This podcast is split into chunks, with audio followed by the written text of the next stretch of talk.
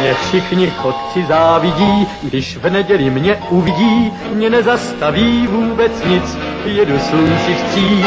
Já všude každý koutek znám a pěknou cestu vždycky mám, mě dobrý vítr provází, nic mi neschází. Hello, sziasztok, üdvözlök mindenkit, én András vagyok, ez pedig a Tune Up című podcast sorozat legújabb adása. Műsorvezető kollégáim ezen a hétvégén. Nekem hétvége van, bocsánat. Jó, hogy szerda reggel van. Hát ez nekem hétvégének számít. Lóri. Hello. És Gáspár. Most szültél? Most néztem meg a Spectre-t. Kicsit kiszámíthatóak vagyunk, hiszen amint bemutatták James Bond legújabb kalandjait, mi pedig egy legújabb tematikus adással álltunk elő a kedves hallgatóinknak. Bár Lóri nagyon hosszú hónapokig, lassan évekig lobbizott azzal, hogy az összes létező James Bond filmet megtekintsük egy maraton formájában, ezt egyelőre még nem tettük nyilván meg. Nem egy napon. Köszönjük szépen. Vagy izé 23-4 tévén folyamatosan így párhuzamon. Mondjuk lehet, ugyanazok a jelenetek ismétlődnének, hiszen minden film nagyjából ugyanarról szól. Hát. De... Nőkkel szexelnek, meg beszólogatnak cool dolgokat. És gonosz elmondja a tervét. Igen, és aztán utána a végén elbukik. Meglepő módon. Úgyhogy végül csak a Daniel Craig által főszerepelt James Bond filmeket tekintettük meg, és ezekről fogunk nektek beszámolni. Természetesen a cseresznye a torta tetején az majd a Spectre, a Phantom visszatér, vagy mi a... Igen, azt hiszem ez. Visszatér lesz.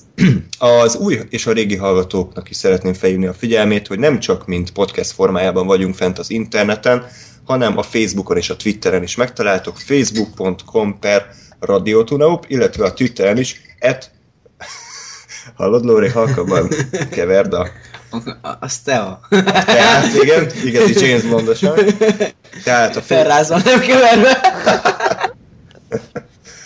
facebook.com/radiotuneup, illetve a Twitteren is @radiotuneup néven tarthatjátok velünk a kapcsolatot, de hogyha olyat mondunk az adásban, amiben nem értetek egyet, vagy éppen, hogy egyet értetek, azt is nyugodtan írjátok meg a YouTube videó alatti kommentekben, illetve e-mailen is. Ugye múltkor már tartottunk egy szerintem jól sikerült úgynevezett ilyen közvéleménykutatásszerű dolgot, hogy a visszajövőbe adásnál kértünk titeket, hogy nyomjatok egy like gombot a YouTube videónál, hogyha meghallgattátok. Ez nekünk nagyon jól esett, hogy azért ha nem is 500, de azért az átlagosnál több like gomb érkezett. Hát illetve a dicsérő kommentek. Dicsérő kommentek, abszolút. És főleg olyan emberek részéről, akikkel eddig még nem találkoztunk. Így van. Vagy a komment szekciót jutott az eszembe, csak ezt már lelőtte a szírmai, úgyhogy a kommentek között. Na. Igen, és jól esik nekünk, hogy még kerülnek elő ilyen emberek, akik elvileg már régóta hallgattak minket, csak eddig nem tették szóvá. Hát köszönjük szépen, akkor továbbra is igyekszünk. Hát meg a régieknek is, és a nagyon aktívaknak. Igen, mindenkinek köszönjük, aki meghallgat minket. Úgyhogy írjatok továbbra is, jól esik nekünk, és igyekszünk válaszolni, hogyha van gondolatunk. Ha nincs, akkor is. Na, és akkor vágjunk is bele James Bond adásba. Nem biztos, hogy most megkérdezem azt, hogy visszajutottak a James Bond filmekhez. Inkább, amikor leültetek megnézni annó a Casino Royale-t, hiszen ez lesz az első film, amiről ma beszélünk, akkor mit gondoltatok? Volt-e már közöttek a James Bond filmekhez, vagy az volt az első? Voltak-e elvárásaitok? Magyarország legnagyobb James Bond szakértőjéhez szólok, Lóránt úramhoz. Azért nem, tehát közel sem, de... Most így átpörgettem a listát, és azért elhamarkodott volt, hogy minden filmet láttam, kb. 2-t nem láttam, de azért így a többségét minimum egyszer azért láttam. Hát nekem nem a Casino Royale volt az első, nem is tudom megmondani, melyik volt. Én akkor kezdtem el a szériát megnézni, illetve egyre jobban lenni vele, mikor a TV2-nek volt egy olyan akció, hogy minden vasárnap James Bond ment. Igen, emlékszem még abban. És én akkor minden vasárnap ott ültem, és néztem a Bond filmeket, és gyakorlatilag így néztem végig szinte az összes filmet. Nekem a pattársam volt James Bond fan az iskolában, és hát így rám ragasztotta ezt a kis őrületet, és hát nekem az első filmem az a Haj meg máskor volt, ami mozis volt. Uh-huh. És hát jó, hát én azóta nem néztem Mármint, hogy nem a mozi óta nem néztem újra, mert azóta újra néztem már, de hogy mondjuk így nem az elmúlt 3 évben.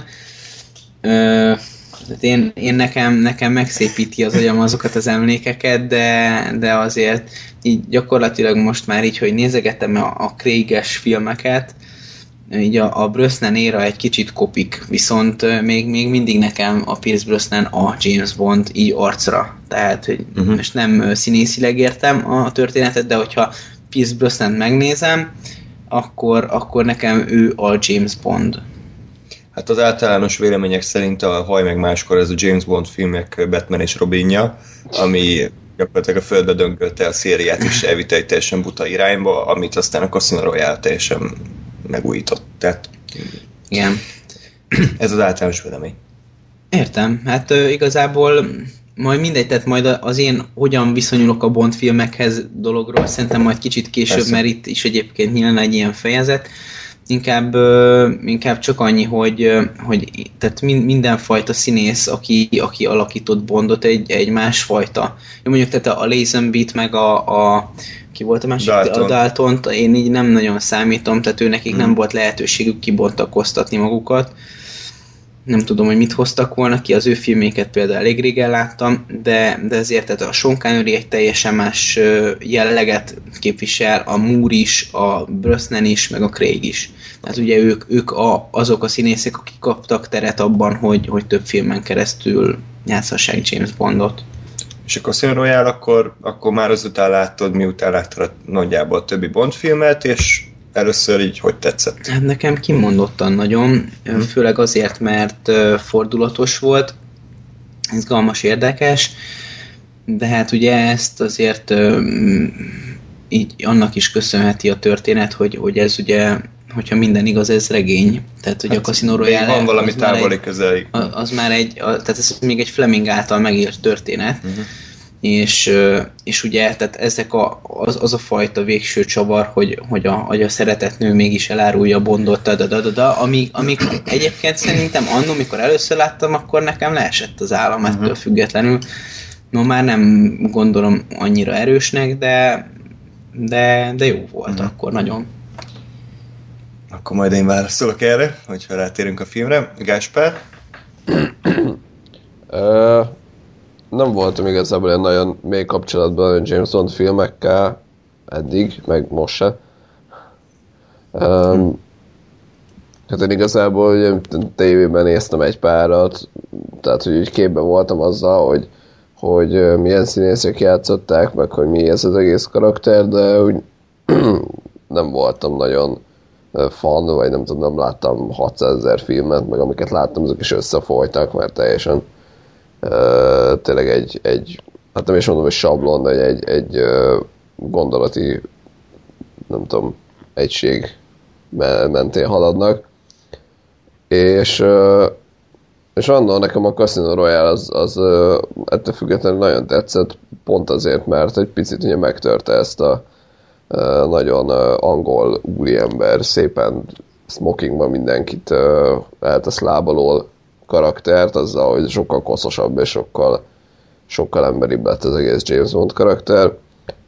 És most az újranézéskor meg felfedeztem egy teljesen más aspektusát az egész Casino Royale-nek, ami miatt még sokkal jobban tetszett, mint az eddigi nem tudom, 1, 2, 3 nézéskor. És ami miatt a Skyfall is jobban tetszett, és hát ami miatt borzalmasan szar volt mind a Quantum, mint pedig hát meglehetősen szar a Spectre számomra. De hát ezekről majd később részletesen. Jó van, hát én ugye mivel ugyanabban a korosztályba tartozunk, a mi gyerekkorunkban a James Bond az a Pierce Brosnan figurájával fort össze, hiszen őt láttuk a posztereken, a videótékák polcain, és a Haj meg máskor is akkor jött ki a mozikban, amikor mi ugye kis általános iskolás gyerekek voltunk, és ezért én is azt láttam talán többször. A régi filmeket szinte egyáltalán nem, tehát láttam a Goldfingert most, meg régen, de amúgy azon kívül szinte semmit. És a Casino Royale-t azt hiszem, emlékszem Gáspárral még együtt néztük először. Tényleg? Nála. CRT monitoron, Axóba. És, Nem is moziba, hanem Axóba, amit Lóri neked már nem mond semmit. Nem hiszem. Hát olyan, mint a Yifi, csak régi. Yifi? Yifi. Lórának a Yifi sem mond semmit. Nem megyünk bele nyilvános keretek között ilyen dolgokba, aki érti, ez érti. Ja, jó. Majd műsor után elmondom. Jó. És hát akkor tetszett a Casino Royale, hiszen nem voltam igazából James Bond fan, és nem éreztem azt, hogy ez most annyira meggyalázná a régiek emlékét, de azt éreztem, hogy ez egy teljesen más irány, hiszen azért valljuk be, Daniel Craig még így férfi szemmel nem egy szép ember, tehát egy ilyen baltaarcú szerintem én most már látom az ő sármiát. Hát jó, egyébként. Most már így 4 film után megszoktad, de amikor a Pierce Brosnan után megérkezett... Jó, hát az első ilyen... filmben nekem is felháborító volt. Hát igen, tehát egyszerűen nem... Tehát csak azért hitte el, hogy ő James Bond, mert így hívták a filmben. Igen. Simán játszotta volna a főgonoszt is, olyan feje volt. És ugye a casting az ugye sok embert kiborított, meg jöttek az előző a fikák, hogy jaj, nem tudott manuális váltós autót vezetni, meg kiverték a fogát, és akkor tehát a film előtt jött már ez a negatív kampány, de aztán a film az nagyon nagy sikert aratott, és nekem is tetszett annól, most viszont újra nézve úgy tűnik, hogy én leszek a picit negatívabb hang a Casino Royale-al szemben, nekem az egy ilyen elég sótlan film volt. Nekem is megkopott egyébként. Én azt gondolom, hogy a montenegrói részek azok eléggé leültek. Tehát én szeretem, mert tehát, hogy ez egyébként is sok mindent meghatároz így akár így bármelyik filmhez való hozzáállásomban, hogy én azért érzelmileg elkötelezett vagyok a Szíria iránt. Uh-huh. Tehát igazából nekem nehéz olyat mutatni, ami nagyon kiábrándít, de például én nekem is egy kicsit azért laposabb volt, tehát én jobbra emlékeztem a Casino Royale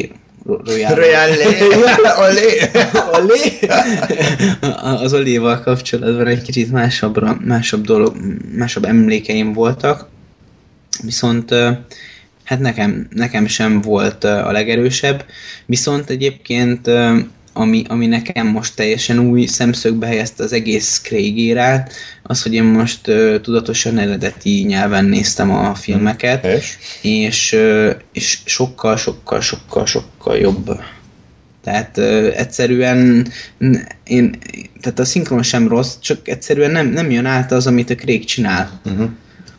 Igen, hát azért igen, tehát az akcentus miatt is, meg a hangsúlyozás miatt is, igen. Tehát kell hozzá az eredeti hang. Akkor először a film érdemeit beszéljük ki, és akkor ugye Gáspárnak is szót adhatunk. Tehát mi volt az, amitől mondjuk ez annyira működhetett? Vagy mitől robbant akkor át szerintetek ez a Casino Royale annó, hogy megreformálta a James Bond filmeket?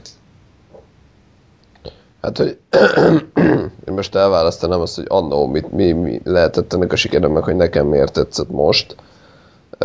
Szerintem annó, és ugye egyáltalán az a reformálás, mondjuk a globális siker, ez szimplán annak köszönhető, hogy szerintem, hogy azért mert egy kicsit újat mutatni, és ugye mondjuk beleilleszkedett a 2000-es éveknek az a dárkosabb, reálisabb látásmódjába, mondjuk ugye lásd Dark Knight trilógia és hasonlók, hogy azért ez ilyen klasszikus figurákat egy picit életszerűbben mutatták be, és nem ez a kicsit műanyag, és nagyon mesterséges, és minden túlélő figurát adtak megint, hanem egy sokkal emberibb, sokkal esendőbb karaktert. És hát ugye, mint a mellékátábra mutatja más szériákban is, meg ebbe is ez a közönségnek bejön, és tetszik, és szerintem ez volt az egyik oka annak, hogy tényleg ekkora siker lett, és hogy ennyire azt látta mindenki, hogy na, James Bond, valami újat is tudott mutatni, nem tudom, 40 vagy 50 év után. Nekem pedig most erre a nézésre egyébként azért tetszett nagyon, mert felfedeztem azt, hogy ez a film ez gyakorlatilag nem is kizárólag, és nem is szükségszerűen arról szól, hogy van egy főgonosz, és akkor van a James Bond, aki őt különféle, nem tudom, trükkökkel és okosságokkal legyőzi, hanem nekem most sokkal inkább hangsúlyos volt az emberi szála ennek az egésznek az, hogy a James Bond, akiről azért tudjuk, hogy hogyan viszonyult a nőkhöz, vagy hogyan viszonyul a nőkhöz ugye a klasszikus filmekben és a klasszikus felfogásában, most itt teljesen más aspektusát láttuk ennek az egésznek, és engem ez nagyon megfogott, hogy ez a film ez gyakorlatilag nem arról szól, hogy James Bond legyőzi a gonoszt, hanem arról, hogy a James Bond hogyan lesz szerelmes, és hogy mekkorát csalódik, és milyen szinten nem tudom, tönkreteszi őt az, hogy a nőről, akiben halálosan szerelmes, kiderül, hogy elárulja, és hogy nem tudom, az életéléstől gyakorlatilag. És nekem ez egy nagyon erős szál volt, és pontosan emiatt ezúttal működött az a kvázi utó plusz 20 perc, ami eddig soha nem volt a helyén nekem, és mindig azt éreztem, hogy vége van a filmnek ott, hogy lebuktatják a főgonoszt, és megnyeri az egész pókerbajnokságot, és aztán meg van még 20 perc a filmben, amit nem tudok soha hova tenni, hogy itt hajókáznak meg, amit összedől egy ház, és így nem értettem soha, hogy ez mit csinálod. De ilyen szemmel nézve, hogy ez valójában sokkal inkább az emberi részéről szól a dolognak, ez nagyon a helyére került az a 20 perc is, és sokkal élvezhetőbbé vált számomra. Lóri?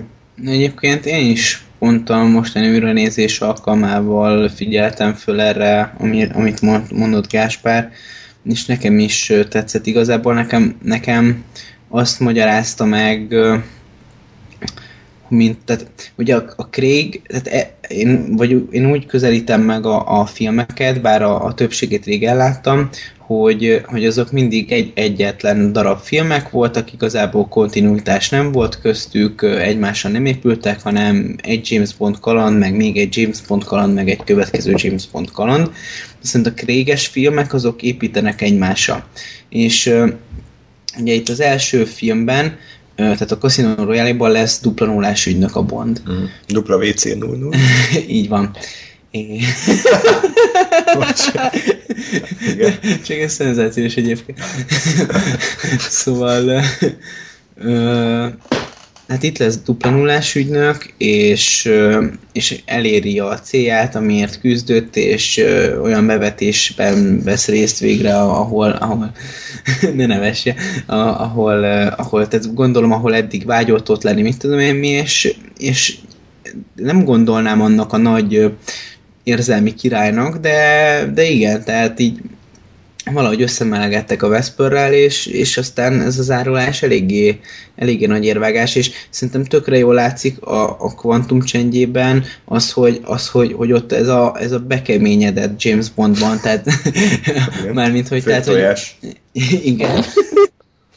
Tehát, hogy ott meg tudod, még így nem, egyáltalán nem hevertek ki ezt az egészet. Tehát a Craig irán ez a Vesper dolog, ez így végigvonul, és ez nekem így most állt össze, és... Igen, csak az a baj, tehát megpróbáltak egy ívet rajzolni, igen. Csak a ív közepén, a Quantumán van egy beleköpés az egészbe, amitől megbicsaklik, tehát nem, nincs szép íve szerintem most az egésznek. Itt pontosan mire gondolsz? Szar a film, és semmit nem látni a Craig arcán, vagy a karakterben, tehát Quantumban szerintem. Nem, azért, tehát a Quantumban szerintem az legalább lejön a Quantum Change-ben, hogy a Craig az ki van, mint a szar.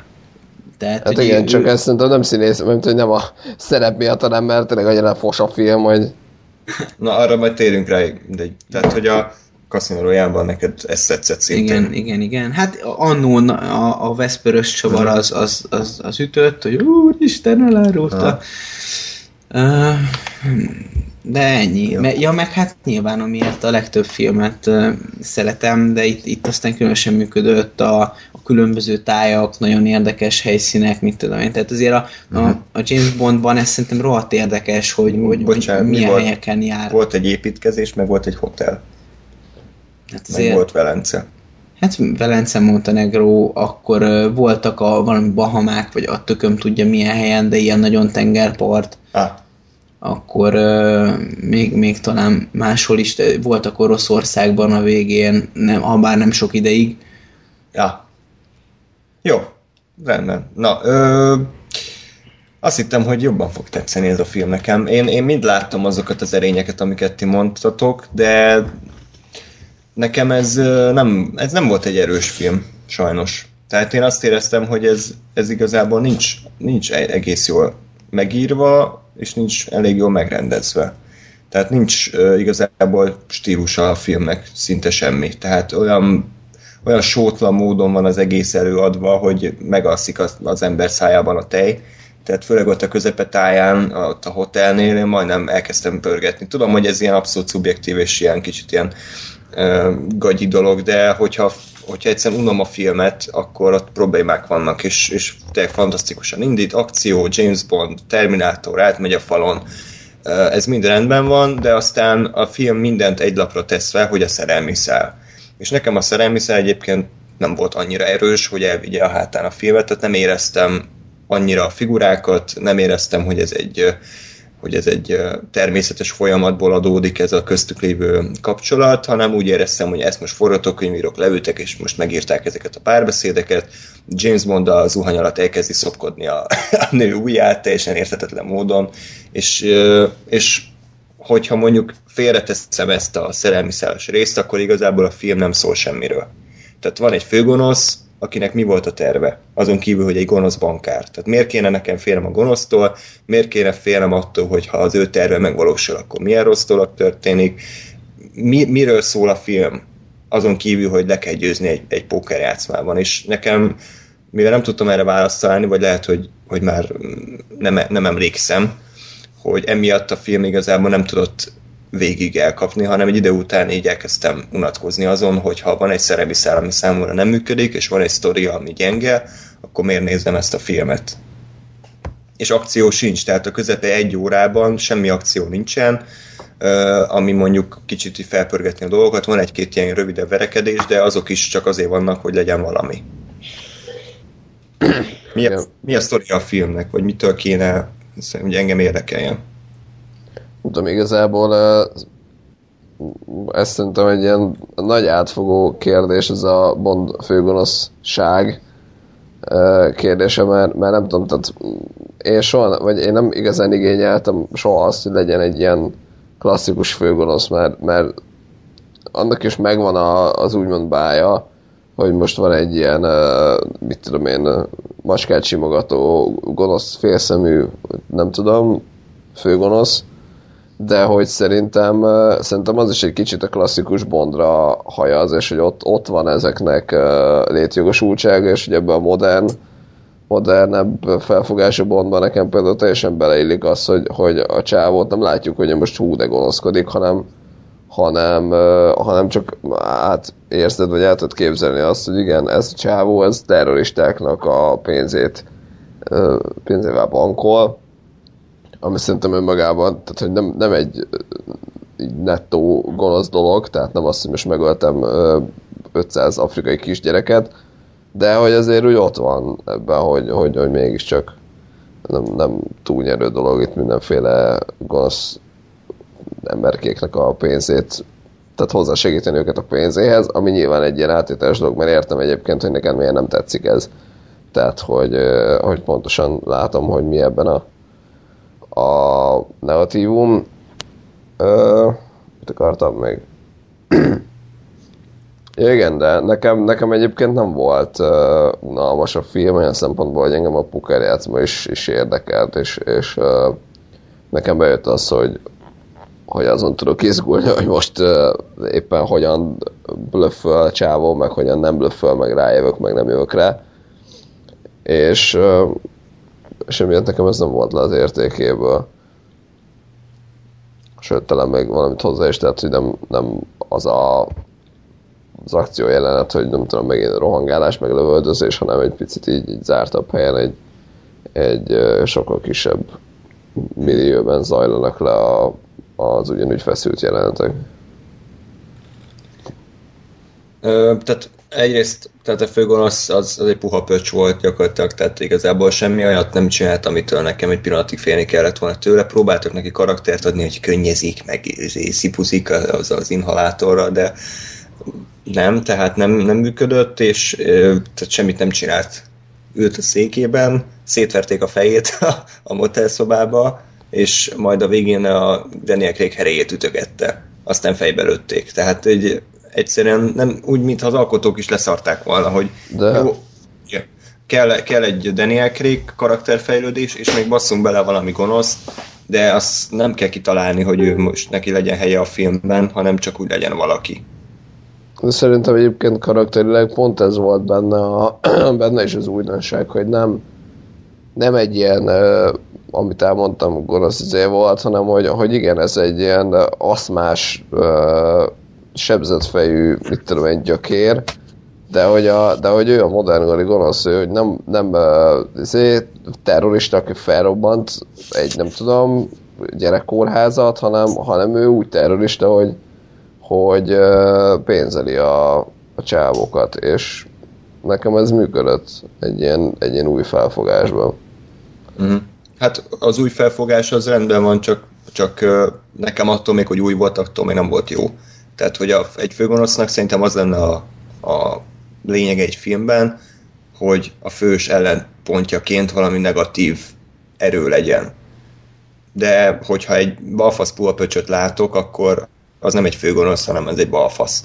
És nem érzem az egész sztorinak a súlyát. Nem érzem, hogy ez most miért kéne, hogy engem érdekeljen, hogy ez a köcsög Korda Gyuri pókerfilmet játszik. Tehát nem... De igazából miért, most mit vártál, hogy mit csináljon? Tehát ő megpróbálta, tehát ugye ő úgy indul a film, hogy kapott pénzt valami X jakaptól, és aztán az a dolog, amire ki volt hegyezve, hogy majd azon meg fialni fog a pénz, az nem következett be. Innentől kezdve ő szarban volt, tehát ő neki pénzt kellett szereznie. Ő nem azzal foglalkozott, hogy úristen, most ő gonoszkodik össze-vissza, ő pénzt akart termelni, nem jött össze, pénzt akart helyette szerezni, mert vissza kellett fizetni. Ez nem egy főgonosz figura, hanem ez egy mellékkarakter figura. Tehát. Hát jó, de most... ő a filmben úgy lett beállítva, mint a főgonosz. Ezt is se tagadhatjátok le. Fekete ruhában volt, ő volt a nagy vészjósló izé, de tehát beállították valaminek, de a filmben közben ezt nem tudott megfelelni ennek a képnek. Nem arról van szó, hogy őt nem is akarták főgonoszként beállítani. Nem, de én sem erről beszéltem, tehát ő volt a főgonosz, de egyszerűen tehát most miért kell nagyon gonosz dolgokat véghez vinni egy főgonosznak, hogy ő legyen a gonosz? Tehát ő egyszerűen úgy volt főgonosz, hogy ő a saját útját járta, és miközben a saját útját járta, egy olyan fajta dolgot vitt véghez, amit az MI6 nem akart, hogy véghez vigyen. És Bond, tehát itt belépett a dologba a Bond, és megpróbálta keresztezni az ő útját. Ez nyilván nem tetszett neki, és ott kerültek ők ellentétbe. Jó, ezt rendben van, tehát nem azt mondom, hogy nem volt semmi, amit gonoszá tegye. Csak azt mondom, hogy nekem ez kevés. Jó, tehát, hogy értem. Én, hogyha... És azért bármennyire is örülünk ennek a nagy újításnak. A másik probléma az volt a filmmel, hogy oké, hogy ez új, de ez már nem egy James Bond film semmilyen szinten. Tehát ez egy ilyen Daniel Craig akciófilm, és amiben beledobáltak egy-két elemet. De mitől nem James Bond? Hát mert nincs meg semmi, ami a karaktert James Bondát tegye. Tehát az elején, a film feléig egy Hawaii-inges kigombolt és bunkó, nagypofájú ilyen terminátor figura, amit örülnénk neki, hogy ez jó, csak végig az maradt szinte, csak ráraktak egy smokingot. Tehát eleve én, hát hogyha most láttam volna így az elmúlt időben a filmek többségét, akkor tudnék erre nagyon reagálni, de így emlékeimből kell, hogy előkaparjam a dolgokat. Minden színész kicsit máshogy fogta meg magát a Bondot. A többségük valóban egy kicsit ilyen angol urasabb volt. A Daniel Craig az, én azt gondolom, hogy tehát itt a Casino Royale-val egy kicsit megpróbáltak ráugrani erre a mainstream akciófilm vonalra.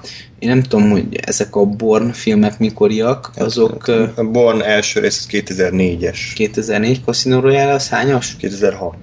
Na, én nem láttam a Bourne-okat, de azt gondolom, hogy tehát amennyit így láttam belőle, tehát így snitteket, meg nem tudom én. Azt másolják. Igen, tehát, hogy én azt feltételezem, hogy a Bond filmek azok elég régre nyúlnak vissza, és ugye így-úgy keresztül szelik az akciófilm történetet. Na most volt, hogy a Bond filmek mutattak új utat szerintem az akciófilmeknek, volt ugye az akciófilmek, volt egy, vagy pedig volt olyan akciófilm, ami mutatott a Bond filmeknek. Na most éppen olyan korszakot éltünk szerintem a Casino Royale-ban, amikor és főleg a Quantum Change-nél, ahol egyéb más jobban sikeres akciófilmek jelentették a Bond filmek számára az utat. A Craig, az én úgy fogalmaznám meg, hogy szerintem egy ilyen bulldog. Tehát ő nem egy elegáns angol úr, mint mondjuk volt a Sean Connery, hanem ő oda megy és begyalul. Érted? Legalábbis a Casino Royale-nak az első felébe, de a igen. filmek végül is oda futottak ki. Tehát a Skyfall-ban és a Spectre-ben visszaváltozott a smokingban feszítő laza, és még már az arcberendezése egy kemény ember csugol, de mégis egy lightosabb James Bond-el. Tehát azért alapvetően megmaradt a keményebb vonal, még hogyha nem is annyira kemény de nem volt. Egy Hawaii inges élet volt végig. Nem, tehát, hogy ez a nagy újítás igazából. De hogyha nem... ha belegondolsz, viszont a film feltételezése alapján ő akkor lett dupla nullás, tehát ő még útkeresésben van. Persze, ez oké, csak viszont mondom, tehát James Bond film be nem baj, ha újítunk, de nekem már nem volt James Bond film. Tehát ennyi. Néztem persze, a filmet, értem. És semmilyen James Bond hangulata nem volt. Ennyi. Tehát ez nem biztos, hogy negatívum, de ha én leülök nézni egy James Bond filmet, bármennyire is újítunk rajta, azért vannak bizonyos elemek, amiket elvárok egy James Bond filmtől, amiket nem kaptam meg. Lehet, hogy más erényeket megkaptam, de érted, ez is a Gáspárnak a szokásos mantrája, hogy várok valamit, nem azt kapom. Attól még lehet, hogy más kapok, de azt még kevésbé tudom értékelni. Szerintem azért benne volt, tehát gondolj bele ezekre a szerintem laza és cool poénokra, amikor mondjuk a nem talán németek azok a turisták, akik oda dobják a kulcsot, neki egy parkoljon be, és akkor összetöri a kocsit, és akkor úgy jut be, akkor amikor van a nőcit, akit ott hagy végül azon a szigeten, akkor ott így azt mondja, hogy akkor menjünk el hozzám, és akkor kerül egy kört a körforgalomban, és akkor ugyanoda visszaáll. De hát azért ezek a fajta poénok, amik James Bondot James Bondá teszik, ezek azért szerintem ott voltak, de azért lényegesen egy... Igen, koszosabb, ezt jól használta a Gáspár ezt a kifejezést, mert mint hogy tetszett, hogy ezt mondja, mert tehát a Craig is sokkal koszosabb, mint bármelyik James Bond volt eddig, tehát sokkal inkább belemegy az ilyen piszkos dolgokba. Illetve, bocsánat, szóval, tehát egyrészt én is azt osztom, amit a Lóri mond, hogy ugye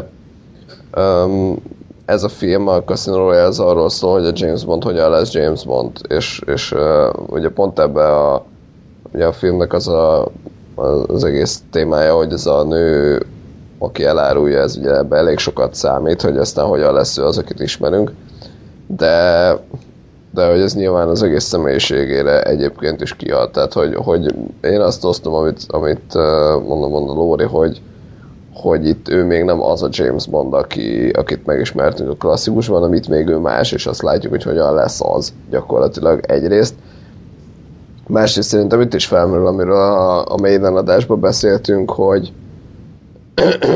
hogy mennyire kell újítani, és hogy mit vársz el. Tehát, hogy most csináljanak egy új James Bond filmet, ami megint nem tudom, ugyanolyan, mint az előző 25, vagy csináljanak egy újat, és hogy hol van az a határ, ahol az még James Bond film, de még újít, vagy már újít, vagy hasonlók. Nekem ez még bőven egy James Bond film volt, bár nyilván én nem vagyok, mint mondtam, nagyon benne a klasszikus James Bond filmekben, de nekem ez abszolút működött James Bond filmként is, és egy újító James Bond filmként is. Hát jó. Nem, hát igazából nekem tehát bármennyire is próbálok itt objektív lenni, a legnagyobb amiből kiindul minden, az, hogy nem tudtam nagyon élvezni a filmet sajnos. Tehát, hogyha egyszer nem érdekel, nem látom, tehát hogyha a szerelmi szál működött volna nekem, akkor minden megbocsátok. De mivel nem működött sajnos, ezért... Egyébként félrené, és nálam sem működött, csak... Na, Lóri, legalább kicsit állj már mellém is, tehát úgy kezdted, hogy neked megkopott a film, miért kopott igen. meg? Hát... Én igen, az egész film alatt azt éreztem, hogy ez a film beszív, hogy érdekel, hogy mi történik, most már egy kicsit úgy, tehát nekem tempóban nem volt végig ott, tehát érdekelt mindvégig, hogy mi történik, de nem kapott el annyira, mint például első nézésre. Azért jó, tehát ezt azért nem tudom félretenni, hogy azért, hogyha angolul nézek valamit, azért nem feltétlenül mindig értek mindent, és aztán igazából egy idő után letettem arra, hogy tekergetek össze-vissza, nem sodródjunk az árra. Azért ez is benne van, hogy nem feltétlenül értettem mindent. Ez is lehet, hogy ez miatt nem jött össze a szerelmi szálnak a mélyebb megértése, de én nem éreztem azt az igazán túlzottan erős kapcsolata a Vesper meg a Bond között. Egyébként kíváncsi vagyok, hogy Gáspárnak mi volt az, ami őket összehozta. Igazából én szerintem csak ez az ilyen, hát minek is fogalmazzak, tehát hogy így ők valahol talán úgy voltak társak, hogy mármint, hogy így kvázi lelki társak, hogy mind a ketten ilyen kemény karakteres személyiségek körülbelül ennyit tudok elképzelni, vagy így kijelöltetni magamból. Én azt mondom, tehát azt aláírom egyébként, hogy hát nem ilyen mielőtt szintű volt a szerelmi szál. Tehát gyakorlatilag az, hogy hogyan és miért jöttek össze, azt én is aláírom, hogy ez kicsit így el van zsúnyogva. Tehát, hogy az tényleg annyi, hogy éppen ő volt kéznél, és akkor éppen őt kúrta a Bond, és akkor hirtelen szerelmesek lettek. Tehát ezt én is aláírom, hogy ez a része nem volt erős. Nekem az volt erősebben a sztoriban, hogy a James Bond-tal nem számítottam erre, és hogy szerintem emiatt volt ez jó, mert hogy nem számítasz egy James Bond filmbe az újítások ellenére sem arra, hogy a James Bond az tényleg szerelmes lesz, és nem az lesz, hogy most éppen csak megkúrja a következőt. És nekem emiatt működött, és hát nyilván ehhez nekem kellett az, hogy ne kezdjük el azon gondolkodni, hogy ők valójában miért szerelmesek, hanem elfogadtam, hogy oké, ők szerelmesek, és tényleg, akkor onnantól meg működött. Tehát a kémiát azt láttam köztük, az érzelmeket azt láttam, hogy ezek honnan fakadtak, az nem volt tisztázva, ezt én is aláírom, de nekem ennek ellenére működött ez az egész dolog.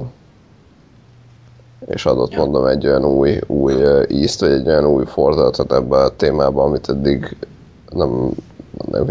eddig nem voltak benne egy James Bond filmben. És egyébként ez a herecsapkodás azért az valljuk be szerintem, tehát én most azért lehet, hogy én egy kicsit azért összeszűkültem már, mint hogy így összehúztam a lábaimat. Azért az elég. Magzat pozícióban fordultál így a széken. Igen, tehát azért az au volt. És ott azért volt egy-két cool visszaszólás egyébként, már nem emlékszem, hogy mi, de... Igen. Jó van, hát egyébként van ez a fanteória, nem tudom, hallottátok-e, mi szerint James Bond az nem egy ember, hanem egy álnév, vagy egy ügynök név, és a különböző színészek azok amikor beléptek az MI6-be, akkor megkapták a James Bond álnevet, mint ügynök. Tehát így magyarázzák meg azt, hogy miért az, hogy 40-50 éven keresztül a James Bond az fiatal, és egyébként ez megmagyarázná azt, hogy mondjuk amikor Daniel Craig belépett a MI6-be, és megkapta a James Bond álnevet, akkor ő mondjuk rosszul castingolta őt az MI6, és nem felelt meg az elvárásnak, ami a James Bondnak meg kell felelni, és ezért szépen őt ugye addig faragták, amíg James Bondá nem vált. Tehát szerintem ez egy tök jó teória, hogy... Szerintem ez nettó hülyeség. Már bocsánat. Ez... Jó, hát úgy teória, hogy nyilván nem ez van, de nem tudsz nagyon belekötni, mert miért ne lehetne így? Nem, csak nekem ez olyan teória, mint amiről beszéltünk, hogy a Groundhog Day-ben ugye miért történik ez az egész. Csak úgy poénból mondtam, tehát nem azért mondtam, hogy ez így. Tehát, hogy ez egy ilyen tök jó pofa gondolat szerintem. Mert hogyha így nézzük a Casino Royale-t, akkor van értelme. Mert miért, tehát egy 20 film után hirtelen miért lenne 007-esnek előléptetve a James Bond? Semmi értelme, miért eredett történet? Tehát azért, mert ő az új James Bond. Szerintem ez így jó pofa. Jó. Ja, de hát igazából ott szerintem húztak is egy válaszvonalat, tehát hogy volt eddig, ami James Bond, és most jön a Daniel Craig. Igen. Aki aztán, ahogy mondtam, megint visszaalakult James Bond-át, tehát nekem az is kicsit problémám, hogy akkor nem vitték következetesen végig, vagy nem mintha ők se tudták volna, hogy hova akarják vinni. És a Quantum csendjében, és akkor térjünk is rá, ez tök egyértelmű, hogy igazából fingjuk nem volt arra, hogy mit kezdjenek a James Bond figurával. Ja. Tehát, hogy maradjanak ennél a baltarcú, kőkemény Terminátornál, vagy pedig vigyék el az elegánsabb, úgymond klasszikusabb James Bond vonal felé. Egy másik podcastban mondták, hogy a film igazából lázad a hagyományok ellen, tehát nincs James Bond nincsen rázva, nem keverve, viszont a James Bond az összegombolt öltönybe gyalogol a sivatagban, meg cool, meg úgy menő. Tehát egyszerűen nem tudta a film se eldönteni, hogy most akkor mit kezdjen a James Bonddal, és nem csak a James Bonddal mit kezdjen, hanem mit kezdjen az, hogy van sztori, van karakterek, van karakterek? Hát, hogy meg van mondatszerkesztés. Hogy vannak karakterek, tehát hogy így a film így nem tudott mit kezdeni azzal, hogy neki egy filmnek kell lennie, és inkább akciójelenetek vannak némi párbeszéddel és átkötő képekkel összefűzve. Jó, az a nyitójánat. Az még mindig szól. De már nem idegesítettem fel magam annyira rajta, mint amikor először láttam. Mi volt a nyitójánat? Már nem emlékszem. Hát egy autós üldözés, ami annyira van szénnél, hogy nem látsz belőle semmit, de nem csak, hogy nem látsz belőle semmit, még idegesítő is. Tehát így... Igen. Egyébként mi az, hogy a kvantum csendje? Ez mit jelent? Mi az értelme?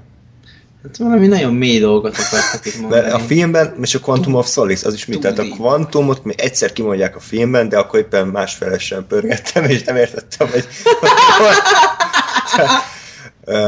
Gáspár, azt tudod, hogy mi ez a kvantum? Halványabb fogalmam sincs, pedig én rendes sebességgel néztem, de köszönjük szépen. Tényleg ennyi, hogy egyszer mondják, hogy kvantum, de hogy így semmi. Nem, én is lemaradtam róla, illetve már nem volt kedvem visszatekerni, de meg volt, hogy na igen, itt mondták el, hogy miről szól a film valójában, de nem érdekel tenni. Arról szól a film, hogy a gonosz elvette a vizet. Igen, de egyébként maga az ötlet szerintem tök jó, csak hát megint a megvalósításban csúszott egy kis porszám. Hát de igen, tehát az ötlet, hogy akkor elveszi a vizet, megvalósításban annyira látszik, hogy két mexikói megnyitja a csapot, és nem jön víz. És nekem most azt kell éreznem, hogy úristen, vége a világ. Ja, igazából én viszont azért kezdtem el értékelni ezt a filmet, mert nagyon megtetszett a kameramunka. Tehát így mármint úgy értem, hogy amikor nem a vágót, azt kicsapnám a francba, de a felvételek tökre rendben voltak. Szerintem tök jó képeket rögzítettek. Jó. Ezen kívül tudsz még valami értéket? Nekem ez mentette meg a film. Én ezt néztem közben. Tehát igen, valóban sokkal egyszerűbb a negatívumokat sorolni a Quantum csendjével kapcsolatban. Maradjunk annyiban, hogy ez nem egy jó film, sőt, én filmnek sem nagyon nevezném, ahogy mondtam az előbb. Igazából az a fajta instant delete, amit Gáspár szokott mondani, hogy nézem a filmet, és így folyamatosan törlődik az a legutóbb látott 1 perc. Tehát, hogy azért vagy gondolom most, hogy kb. 2 hete láttam a filmet, hogy beszélni kéne róla. Tehát kb. Ugyanannyira emlékszem, mint 7 év, amikor bemutatták, hogy van valami autós üldözés, meg ugrálnak a háztetőn, és a főgonosznak gülüszeme van. És ennyi. Tehát, hogy nincs a filmek története. Meg a diktátor az kicsit úgy néz ki, mint Saddam Hussein. Jó, Gáspár, kérlek, foglald össze, hogy miről szólt a film. Halványabb fogalmam sincs. Tehát ez egy Casino Royale folytatás, azért ezt valljuk be, hogy ez egy korrekt ötlet is lehetett volna, hogy először a James Bond filmek történetében szorosan kapcsolódik az előző filmhez. Gyakorlatilag pillanatokkal később játszódik. Viszont mivel a forgatókönyv borzalmas... Várjál, nekem eszembe jutott valami a filmből, ami tetszik. Ugye, és szerintem itt kezdték el előre vinni azt a az elemet, ami aztán előjön a Skyfall-ban, meg szerintem egyébként a Spectre-ben is, hogy nem tudom, igazából szerintem ki mondja a film, hogy hányas években járunk. Mindegy, lényegtelen, de hogy azért már modern korban, így kb. Korunk, és hogy az a fajta kémesdi, meg ilyesmi, ami a hidegháborúból ránk ragadt, az vajon aktuális-e? Ugye erről szól a Skyfall, de itt meg arról, itt meg azt kezdi el, hogy a Craig az valójában bírja ezt, ő kiégett, vagy nem égett ki, hogy ő most olyan kompetense, mint ügynök, úgyhogy gyakorlatilag az első nagy bevetése után szerelmi bánatában gyakorlatilag picsog, meg mit tudom én, na most hát így valahogy ezt kezdi elővetíteni, hogy vajon kompetens személye James Bond, hogy ő James Bond legyen. Tehát neked erről szólt a film? Egy kicsit erről. Aha. Igen. Örülök, hogy neked szólt valamiről. Nem, ezen kívül miről beszéljünk? Tehát hát én nem tudok semmiről. Az akciójelenetek azok egy az egyben Bourne filmeket imitálják, csak szarul. Tehát, hogy ami a Bourne-okban működött, az itt nem működik, hiszen ha nem az rendezi, aki azt, akkor megette az egészet a fene. Vagy az egész a fenét. Egész a fenét, ugyanis azért az fontos, hogy ugyanaz a second unit director, mint aki a Bourne-oknál, tehát az akciójeleneteket ugyanaz rendezte, csak ugye magát a filmet nem ugyanaz rendezte, és ez azért látszik. Egyébként ugyanazt csinálta ki az évvilágháborút, és ott is panaszkodtál kamerarángatás miatt. Ez a csávó nem érzi. Egyszerűen érezni rajta, hogy ezt az író sztrájk alatt próbálták összehozni, ami volt 2007-ben, 2008-ban, ami azt jelentett, hogy a forgatókönyvre sokkal kevesebb idő jutott, mint amúgy általában, de viszont akkor ezt nem szabadott volna kiadni, és a Daniel Craig is nyilatkozta mostanában, hogy a Quantum Change-et megbánta, és hogy gyakorlatilag az ő egy csomó szöveget ott a forgatáson improvizálta, mert nem volt megírva. Tehát ott álltak több százmillió dollárral, és ott állt a kamera előtt, és nem volt szöveg. És így a büfében kellett a rendezővel megírniuk, hogy akkor mi legyen a jelenet, és ez az egész filmre érezhető, hogy nincs egyszerűen normálisan semmi kibontva. Tehát akció, duma, és így, ha össze kéne foglalnom, Gáspárnak se sikerült, Lóri neked se, nekem se sikerül, hogy miről szól a film. Van egy gonosz, aki el akarja zárni a csapot. Ennyi. És annyira mély a film, hogy a nagy környezetvédő gonosz úgy hívják, hogy Dominic Green. Ennyi. Tehát ilyen az egész. Tehát, és ami egyébként, ami nekem nagyon tetszett a filmben, ugye ott meghal a Casino Royale és jó barátja a Bondnak, és akkor utána, miután így abban a fél percben, amíg meggyászolja, utána bedobja egy kukába, és elveszi a pénzét. És egyébként ez annyira jó, nekem ez tetszett. Tehát ilyen már úgy sincs rá szüksége, de neki meg igen. Tehát, és ezért ez szerintem elég bátor dolog volt így beletenni, tehát ez elég pofátlan dolog, amit megtett, de olyan reális abban a helyzetben, hogy hanyakadban van, mit tudom én, X mennyiségű terrorista. Jó, de tényleg ennyi, tehát mire beszéljünk? Lóri, mire beszéljünk? Én nem tudom mondani, hogy nekem ez egyébként... Tehát ez a film szerintem egy akciófilmként, vagy egy ilyen kémfilmként is rossz.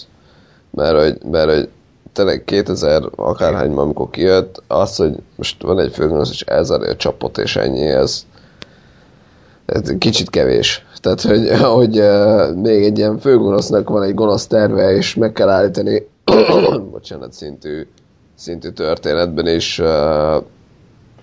ennél milliószor kreatívabb és teljesen más dolgokat is ki lehet találni.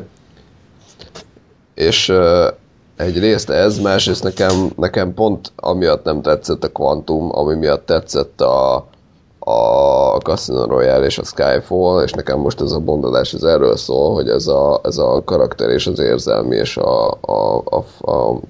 az emberi fejlődése, hogy ebből a... Tessék? Igen. Karakterfejlődés és szerelmi dráma.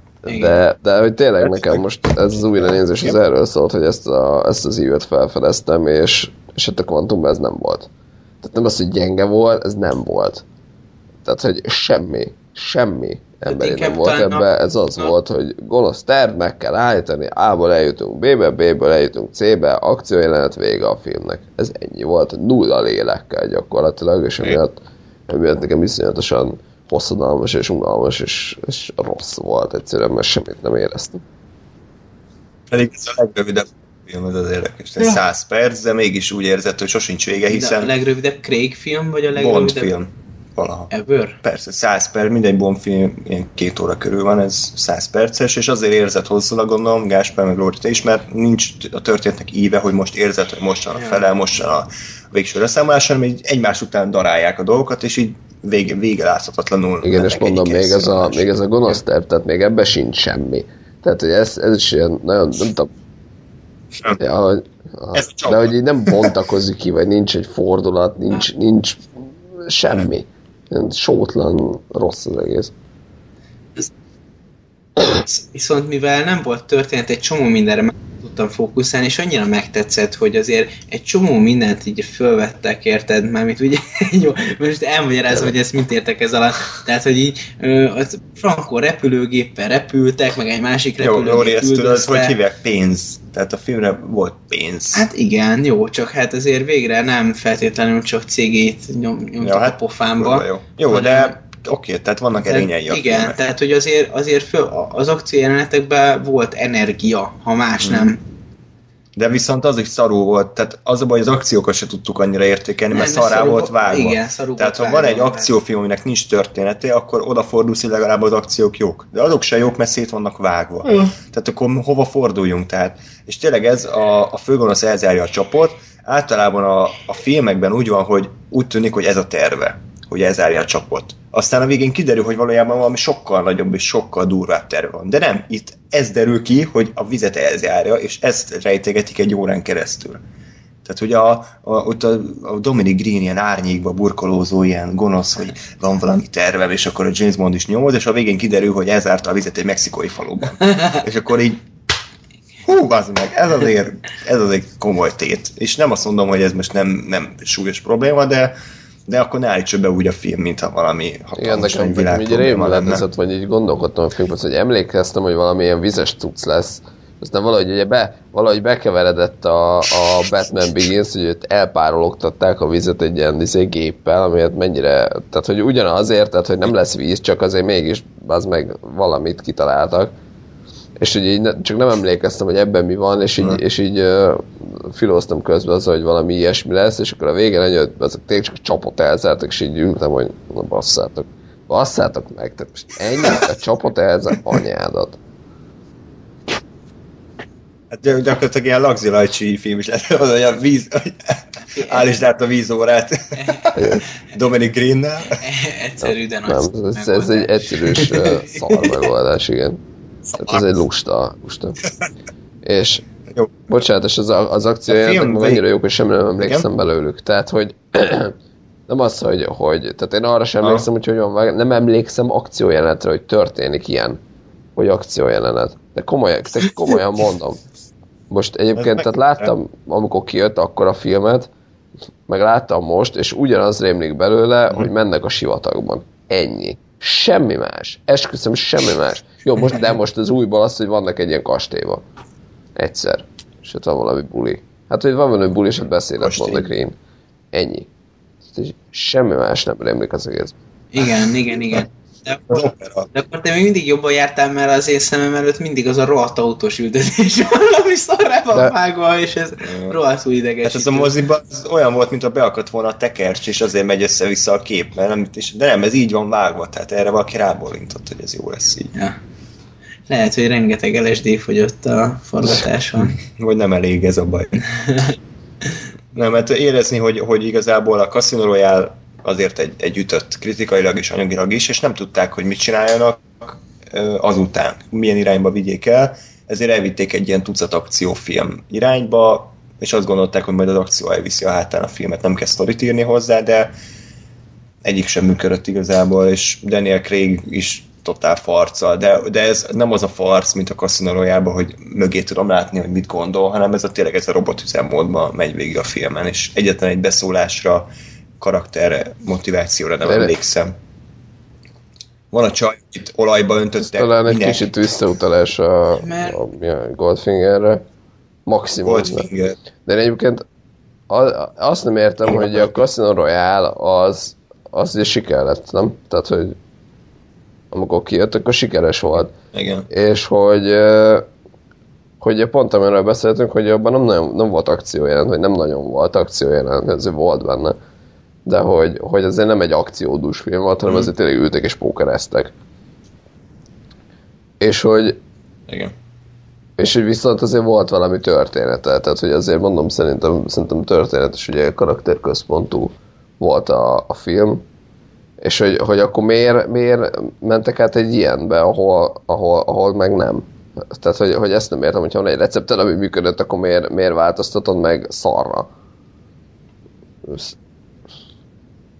Hát író sztrájk lehet, meg azt, hogy kevés idejük volt, meg az, hogy nem volt egy jó rendezőjük, és nem volt ötletük, hogy tehát kitalálták azt, hogy ez kapcsolódik a Casino Royale-hoz sztoriban, de nem tudták kitalálni, hogy mi legyen amúgy a sztori tovább. Mert ugye a filmben és úgy kb. Az első 15 percben még úgy a kaszinónak a folytatása, de aztán egy teljesen új sztori indul a Green-nel. Tehát így igazából semmi értelme nincsen, hogy folytatják. Még valami esetleg rúgjunk bele a haldoklóba, vagy köpjünk rá egyet? Még én belerúgok azért. Közben sikerült megfogalmaznom, hogy az emberi vonal, ez hogy nincs benne. Tehát, hogy a három másik Craig Bond film közül mindegyiket meg tudom mondani, hogy mi az, amiről emberileg szól. Tehát, hogy ugye a Casino Royale az a nagy szerelmi csalódás, és az, hogy hogyan lesz Bond. A Skyfall az ugye a kiöregedés és a visszatérés, a Spectre, meg ugye a családi múlt, vagy a múlt visszatérése. Igen. Majd beszélünk arról, hogy hogyan, meg mi módon, ez külön téma. És hogy a kvantumot nem tudom megmondani, az nem szól semmiről. Tehát, hogy nincs ilyen, amire meg tudom mondani, hogy ez a főgonosz tervén kívül erről szól, mert nincs ilyen vonal benne. Hát, ezt akartam az előbb, hogy a végén van elvileg egy jelenet, amit én nem nagyon fogtam fel, hogy meglátogatja a Westworldnek a volt pasiát, nem? Ennyi, de hogy ott is így mit tudunk meg a karakterről? James Bondban mi változott ennek hatására?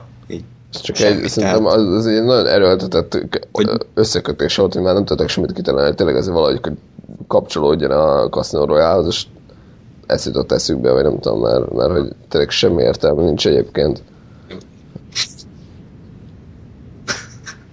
Jó, igen, tehát hogy ez egy ilyen, ez olyan ez a film, mintha lett volna egy James Bond forgatókönyv, ami már évek óta hánykódik, de senki nem akarja megcsinálni, és akkor így nem volt semmiük, és ezért kivették a fiúk legalsó részéből hátulról, hogy na jó, akkor ezt megcsináljuk, valahogy beleerőltetjük a Casino Royale-t, és kész.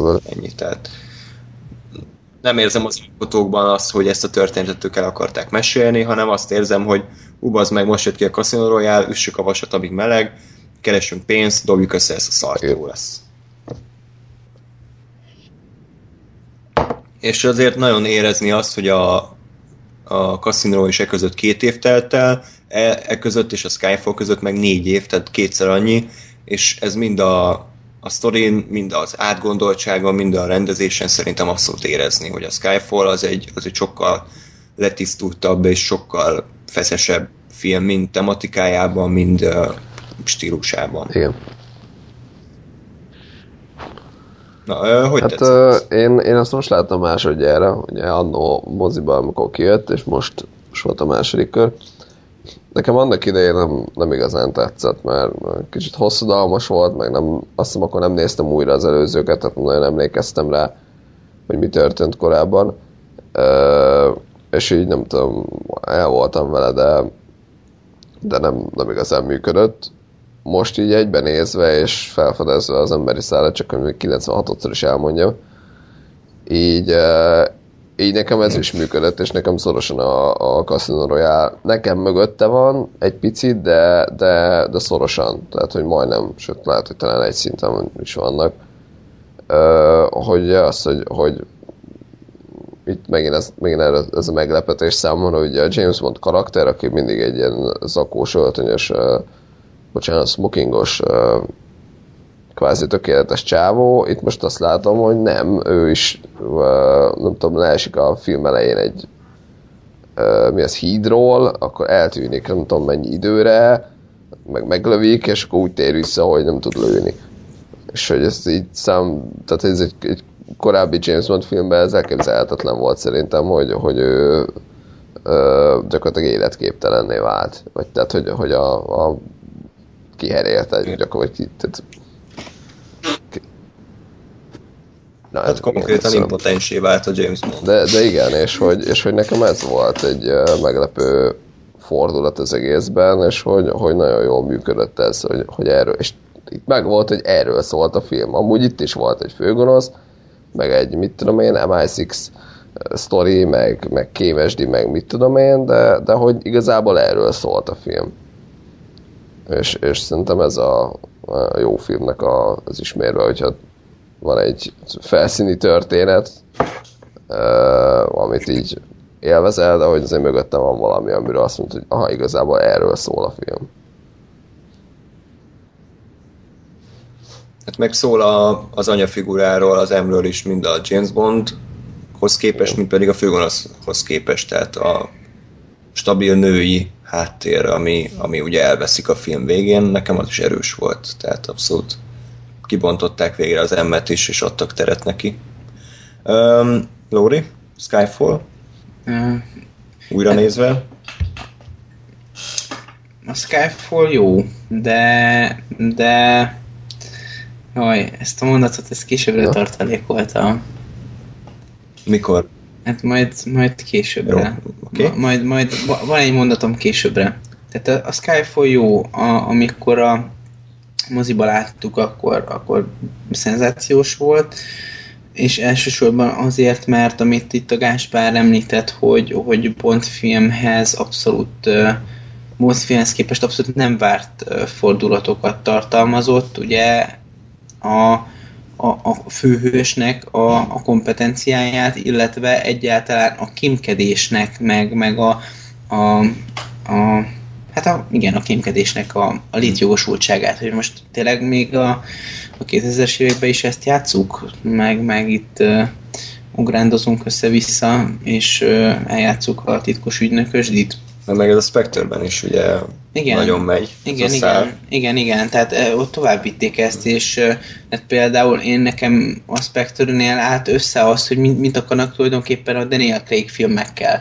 Tehát én nekem így időközben esett le, hogy ezek a filmek azért egy ívet akarnak meg fölvázolni, meg egy karakterfejlődést akarnak meg bemutatni, és ez nekem rohadtul tetszett, és mint James Bond kvázi rajongó, talán nevezhetem ilyennek magam, ez szerintem elég imponáló, hogy megpróbáltak egy épkézláb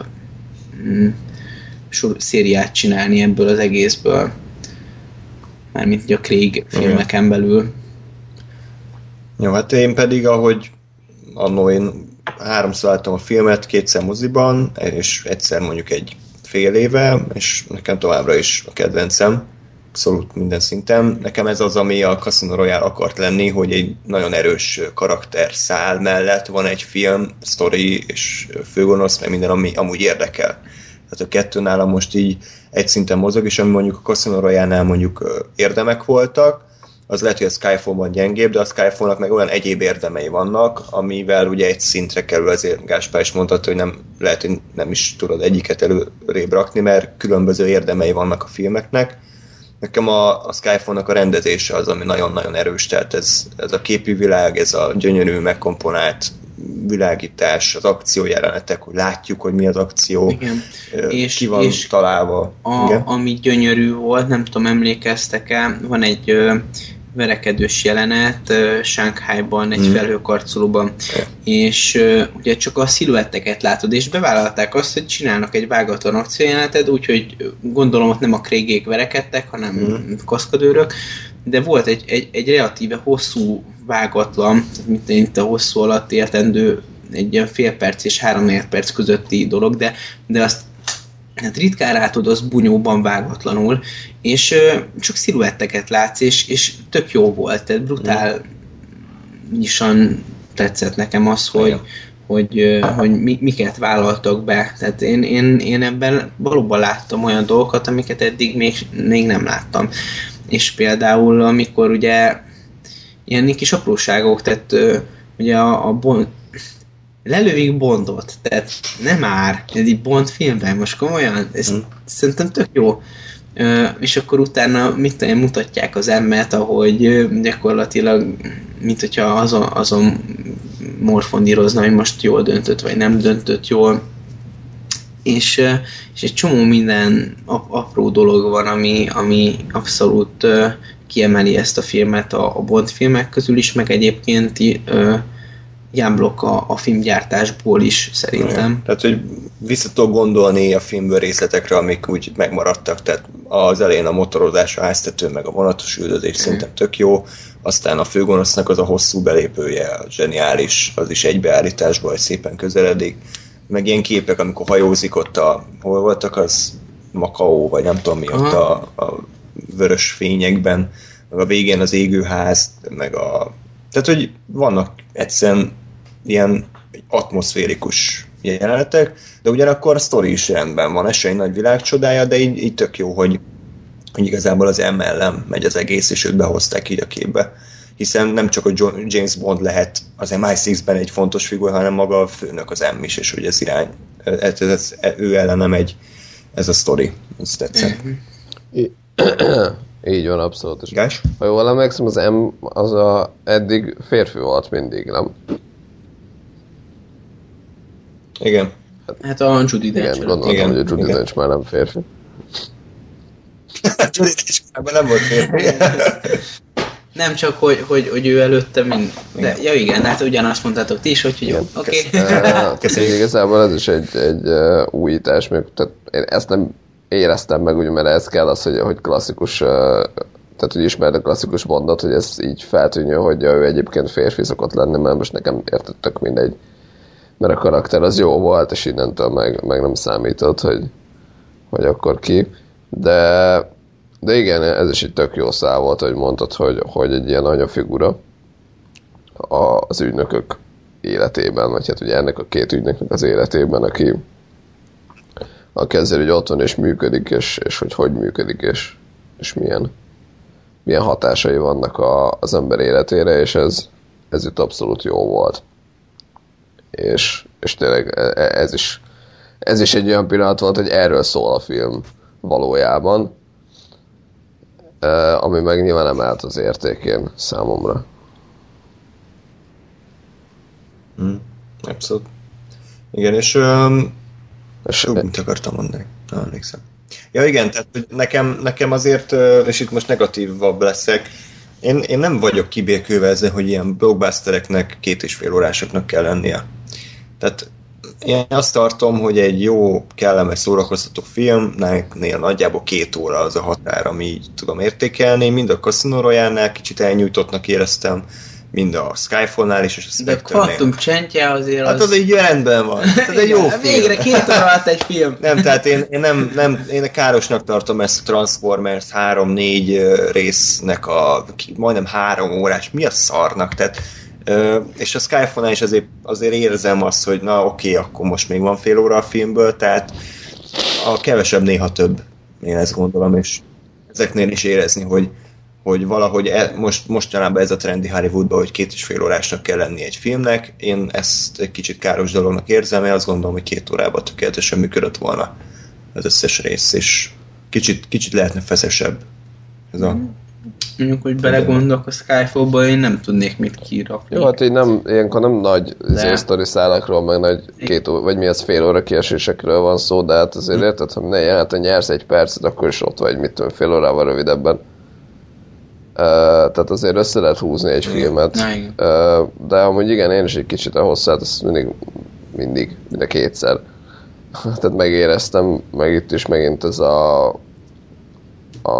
végén ez a plusz kvázi hozzátoldás jellegű dolog ugye magában a Skyfall-ban. Ami egyébként nekem fura volt. Szerintem nem volt fura, tehát hogy így jól rímált arra, hogy a Casino Royale ugye most egy összefüggő filmet akartak csinálni, vagy hát egy kapcsolódó filmet, mert ugye az is számomra így épült fel a történetmesélés, és ugye itt is ez volt, hogy akkor van egy ilyen plusz levezetése a dolognak, vagy tetőpontja akár, úgy tetszik. Uh-huh. És van, és ezt is meg lehet magyarázni szimbolikus, hogy miért a Skyfall-ban az ő múltjában számol le a múltjával, az M leszámol a múltjával. Tehát, hogy ezek így szimbolikusan rendben vannak. Igen. Hát meg nyilván az, hogy akkor most ugye az anyafigura ugye az M, és akkor úgy menjünk vissza oda, ahol a James Bond mint karakter született, illetve mint nem is tudom, most gondolkozom azon, hogy ugye a Spectre viszonylatában most akkor hogy is van ez az egész, de inkább nem. Nem, azt még hagyjuk. Jó, tehát és ahhoz mit szóltok, hogy Lórinak már mondtam, hogy eredetileg a Albert Finney figuráját ugye a Skyfall-nak a végén van az öreg házban, az eredetileg Sean Connery-nek szánták azt a szerepet. Uh-huh. Csak ő nem vállal már filmet. Szerintetek ez így jó ötlet lett volna, vagy beleillik is szimbolikusan a dolgokba, vagy inkább jobb, hogy nem, mert az túl ilyen distracting lett volna. Szerintem belefért volna, pont ezért, mert amit mondasz, hogy működik a szimbolikája, hogy igen a múlt, és hogy igen egy régen James Bondot játszó színész játsza most ezt a mellékkaraktert ugyan, tehát hogy mint nem James Bond apukáját, hanem egy, de hát kvázi az, vagy nem tudom ki volt az a csávó. Hát én gondnok vagyok, egyébként a portás. Egyébként gondnok volt, most így mindegy, az a baj, nekem a Spectre az lekúrta ezeket a dolgokat. A Spectre-re? Nem hiszem arra a filmre, úgyhogy nekem nem. Az király. Na jó, nem, hogy miről szólt. Na mindegy, és hogy jó, szerintem beleillett volna, meg jó pofa lett volna, hogy azért az öreget újra látni. James Bond filmben, még ha nem is James Bondként, és hogy én nem éreztem volna szerintem ezt ilyen nagyon, nagyon erőltetetnek, tehát ez nem ilyen az élet volna, hogy bejön a Sean Connery, és akkor belekacsint a kamerába, hogy hello. Szóval, hogy tudott volna működni, nem feltétlenül baj egyébként, tehát hogy szerintem az Albert Finn is valami jó karakter, mert hogy valami a színész, és hogy a karakter is oké, meg hogy itt az ember volt, ezek is ilyen finom, nem tudom, hát nem mondom, hogy romantikus szál, de hogy azért úgy volt. Nem. Mint a horror akadó kettőlük a pap meghágja. Kurne. Én ez nem lett a film, szerintem azt kiválkapták volna. Tehát, hogy azért úgy nekem megvolt az a pillanat, hogy most ugye láttuk eddig az embert, meg ugye azért a Judi Dench is egy olyan, azért egy kemény nő, így ránézel, és egyébként halál jó fej, ha ilyen izéket, ha ilyen talkshow-kat megnézel vele, iszonyat, rettenet jó fej, nagyon közvetlen, de hogy így tényleg azért ránézem, úgy a karakter és meg ő is külsőre, ez egy kemény nő, és hogy volt egy ilyen esendő pillanata, vagy hát egy több, és hogy ott volt ez az ember, férfi, akivel meg ők így kvázi egymásra találtak, és nekem ez tökre tetszett. Plusz én még jobban elkezdtem sajnálni, amikor meghalt, mert úgy volt, hogy az még jó, jöjjenek össze a bácsival, és akkor cuki, és akkor... Igen, és következő filmben meglátogatja őket, miközben az unokákat együtt nevelgetik. Azt hiszem, az unokákat készítik. Igen, mint az orrokat, így készítik a sárban. Húha! Jaj. Na jó, tehát akkor a Skyfall az egy pozitív csalódás, úgy tűnik a páratlan számok azok jobban bejönnek eddig a Daniel Craig filmeknek. És hát akkor a Spectre, az ugye nem páratlan szám. A negyedik, hát sajnos igazolódott a teóriám továbbra is, ugye? Tehát ezzel azért egyetértünk mind a hárman, hogy a Spectre, az nem egy Skyfall és nem egy Casino Royale. Hát ebben nyilván egyetértünk. Gáspár véleményét már ismerjük. Lóri, nagyon kíváncsi vagyok, hogy most nem semmi provokatív, mert én inkább a te oldalon állok, olyan oldalon, ami nem is tudom, hogy melyik még. Remélem, hogy azon az oldalon állsz. Neked hogy tetszett a Spectre? Nem tudom, én igazából ezt a mondatot hagytam ki a Skyfall-nál, hogy most friss még az élmény, meg ez még nyilván változhat, de jelen pillanatban egyébként a Spectre nekem jobban tetszik, mint a Skyfall. És okay, ez egy érdekes beszélgetés. Igen, tudom. Reklám. Ez ilyen cliffhanger volt, és akkor majd folytatjuk. Igen, ja, a következő adásban. És a következő adást egymás hátába szurkáljuk. Mint a Skyfall végén. Igen, abszolút. Na, szóval. Ez nem a Skyfall-nak... Skyfall? Sky 5? Hát én nem a Skyfall-nak az érdemeit akarom kisebbíteni ezzel a mondatommal, mert a Skyfall az egy... mint említettem, szerintem egyébként a Bond filmek között egy abszolút kiemelkedő film, és a Craig filmek között is nagyon-nagyon ott van, viszont nekem nem igazán feltétlenül Bond film. A Skyfall? Igen. Én nekem valahol, nekem nagyon tetszett mindaz az ötlet, amit belevittek a Skyfallba, de azért a James Bondosságával nem feltétlenül az a fajta történet egyeztethető nálam össze, mint amiről a Skyfall szól. Mindezen kívül szenzációs, hogy ezt a filmet megcsinálták, leforgatták, és jó, hogy van, sőt, tehát ez nagyon-nagyon szükséges is volt. Ugye az MGM-et is, vagy MGM, vagy mi ez? Ez megmentette a csőttől, illetve a Bond szériát is abszolút újraélesztette, igen. Úgyhogy mindenképpen csak jót tudok mondani róla, de az a fajta vonal, amit én a Spectre-ben éreztem, az volt, hogy kicsit átvesz ebből a Skyfall-ból ott, hogy próbál, hát igazából nem a Skyfall-ból vesz át, mert azért egy csomó Bond filmben az van, hogy vagy a főgonosznak a terve, vagy inkább az, amivel megvalósul, az egy olyan fajta dolog, ami egy elgondolkodtató tényeszköz, vagy lefolyás. Lóri lesz ennek a mondatnak érte. Nem lesz, jó, oké. Nem. Nem lesz. Ennek nem lesz, úgyhogy előről kezdem, és akkor térjünk a lényegre. Tehát ugye itt ami nekem nagyon tetszett a Spectre-ben, az, hogy volt egy olyan fajta megközelítés benne, vagy nekem erről szólt a film, hogy ugye összevonják itt a titkos szolgálatokat. Ugye ez most azért a világban azért ez trend, hogy mindent központosítunk, mindent standardizálunk, mindent a lehető legapróbb részletekig kidolgozunk, és akkor ez szerint a szabályrendszer szerint működhet csak minden. Viszont ennek is megvannak a rákfenéi, és ennek is megvannak az árnyoldalai, mind a mellett, hogy hasznos.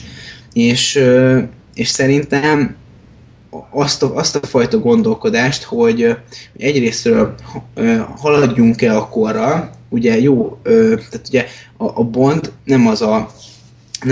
tehát ő bizonyos szempontból halad a korral, de bizonyos szempontból egy ilyen ős konzervatív figura. Mm. És azért ugye az ő figuráját szembeállítani ezzel, hogy vajon szüksége van még a dupla nullás ügynökökre, és így tovább, ez szerintem egy tök érdekes dolog volt, ami szintén egyébként valahol ezt a Skyfall vonalat viszi tovább, hogy kompetense a Bond a szerepére, illetve van-e létjogosultsága ennek a fajta titkos ügynökösdinek a 21. században. Másrésztről, amiben nekem bondosabb volt, mint mondjuk a Skyfall, vagy akár egyébként a Quantum Change és a Casino Royale, az, hogy... Royale? Jó, bocs. Semmi.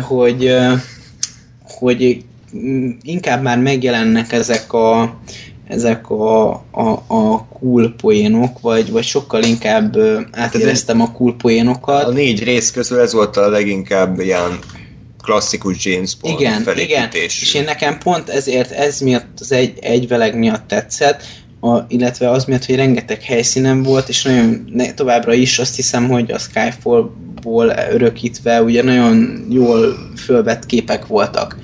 Ugyan, és igen.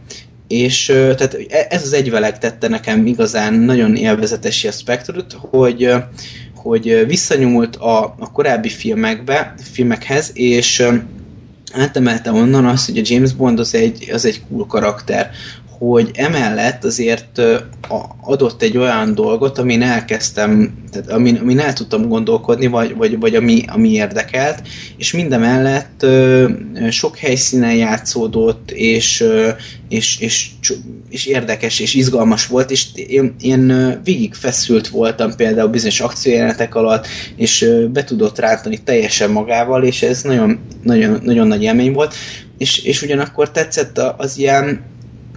Nekem nagyon tetszett a színészjáték, és ezt is, bár egyébként mivel nem tudom már, hogy miért, de magyarul akartam nézni, aztán végül is angolul sikerült ezt is megnéznem, és abszolút jó döntés volt, mert szerintem tök jól játszott benne a Craig, és tetszettek ilyen apró kis momentumok, mint amikor például megmenekül a helikopter balesetből, és ott elejt egy olyan apró mosolykát, ami nem is mosoly, de mint hogyha mosoly lenne, és az annyira sokat mond, ez ilyen, nem tudom, hogy most örüljek-e vagy nem ennek az egész helyzetnek, de hogy így nem tudom ezt megfogalmazni, ezt a mosolyt, de ismerem ezt a mosolyt, láttam már embereken, és tudom, hogy mit jelent, csak nem tudom megfogalmazni, de nagyon jó az a mosoly.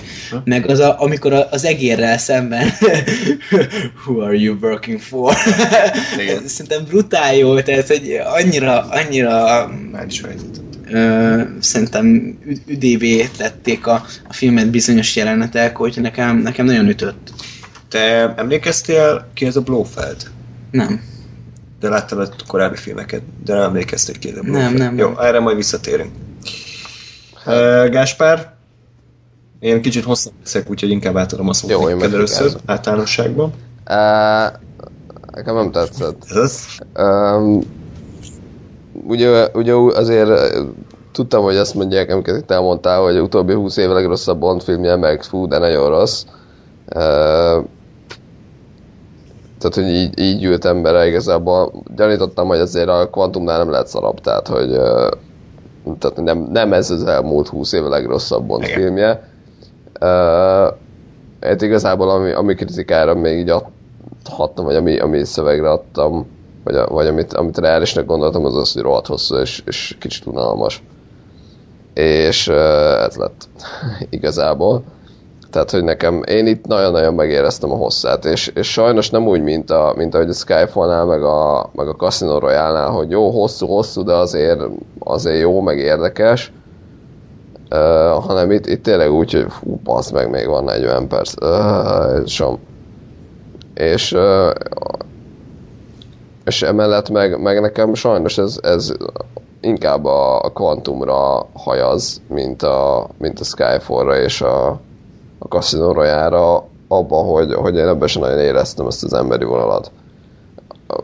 Éreztem azt, hogy próbálták ezzel a Blofeld-el, vagy mi volt, nem Oppenheimer, az más volt, Oberhauserrel, tehát hogy itt ezzel a vonalat próbáltak azért valamilyen ilyen emberi szállat belevinni, de hogy nem működött. És hogy inkább csak összezavart és idegesített, mint sem ténylegesen megadta azt a pluszt, amit ugyanez a szám működőképesen megadott a Skyfall-ban és a Casino Royale-ban. Szóval nekem az nagyon nem jött be, és azt érzem, hogy eddig Van két jó és két nem jó Bond filmünk. Jobb, mint a Quantum, azt aláírom, tehát azért nem annyira borzalmasan, de semmiről se szól, és értelmetlen, mint az, de nagyon-nagyon távol van a Casino Royale-től, a Skyfall-től, és úgy egyébként a jó filmektől szerintem. Jó, hát ebben majd belemegyünk részleteiben, hogy mitől is érezheted ezt. Én akkor magamhoz ragadom a mikrofont, és kicsit menősködök, hogy október 28-án már láttam a filmet, szerencsére Londonban volt alkalma megtekinteni, és két hatalmas élmény is fűződött a mozihoz, egyik se a Spectre-höz kapcsolódik. Az egyik, hogy láttam Bradley Cooper torkóját. Közel. Átmentem sikítozó fangörbe. Ú, basszus, de kár, hogy nem az állát láttad azért. Hát, igen, de oldalról a fülcimpáját is láttam, úgyhogy azért nem akármi. És honnan jöttél rá, hogy az a tarkója, tehát... Igen. Mint nyilván megismersz, hogy ez az ő tarkója. Na, nagyon prózai a dolog, a film, legújabb film premierje zajlott éppen aznap este, és egy mozi, hát egy tipikus ilyen, nem tudom, voltatok-e már premiéren, én még nem tudtam, hogy ekkora durvaság van, tehát egy ilyen vörös szőnyeg és ilyen metal koncerthez hasonló tolakodás és egymás hónaljában állás következett be. Elegáns angolúri emberek próbálták megkérni a nézőket, hogy nem ásszanak fel a kordonra, ilyen jó kis brit akcentussal, tehát éreztem azért, hogy nincs akkora vas szigor, és hát Bradley Cooper meg interjúkat adott a legújabb filmjével kapcsolatban, ami Rotterdam 20%-on állt, tehát igazából sok hűhó semmiért. Tehát azért azt éreztem, hogy na ezért megértem már eljönni Londonból, ugyanazt a levegőt szívhatom, amit Bradley Cooper kifújta a száján. Úgyhogy fantasztikus színész. És Sienna Miller a... Mibe volt? Az amerikai mesterlövész. A G.I. Joe a Cobra-jában is benne volt. Ó, hát akkor... Jó. Igen. Hát ez pedig benne volt az amerikai mesterlövészben, úgy szintén. Ó, hát akkor ők nem lehet, az amerikai mesterlövész kettőnek a... De is szakáccsá vált igazán. Igen, de azért Reborn. Tényleg, bocsánat, Reborn?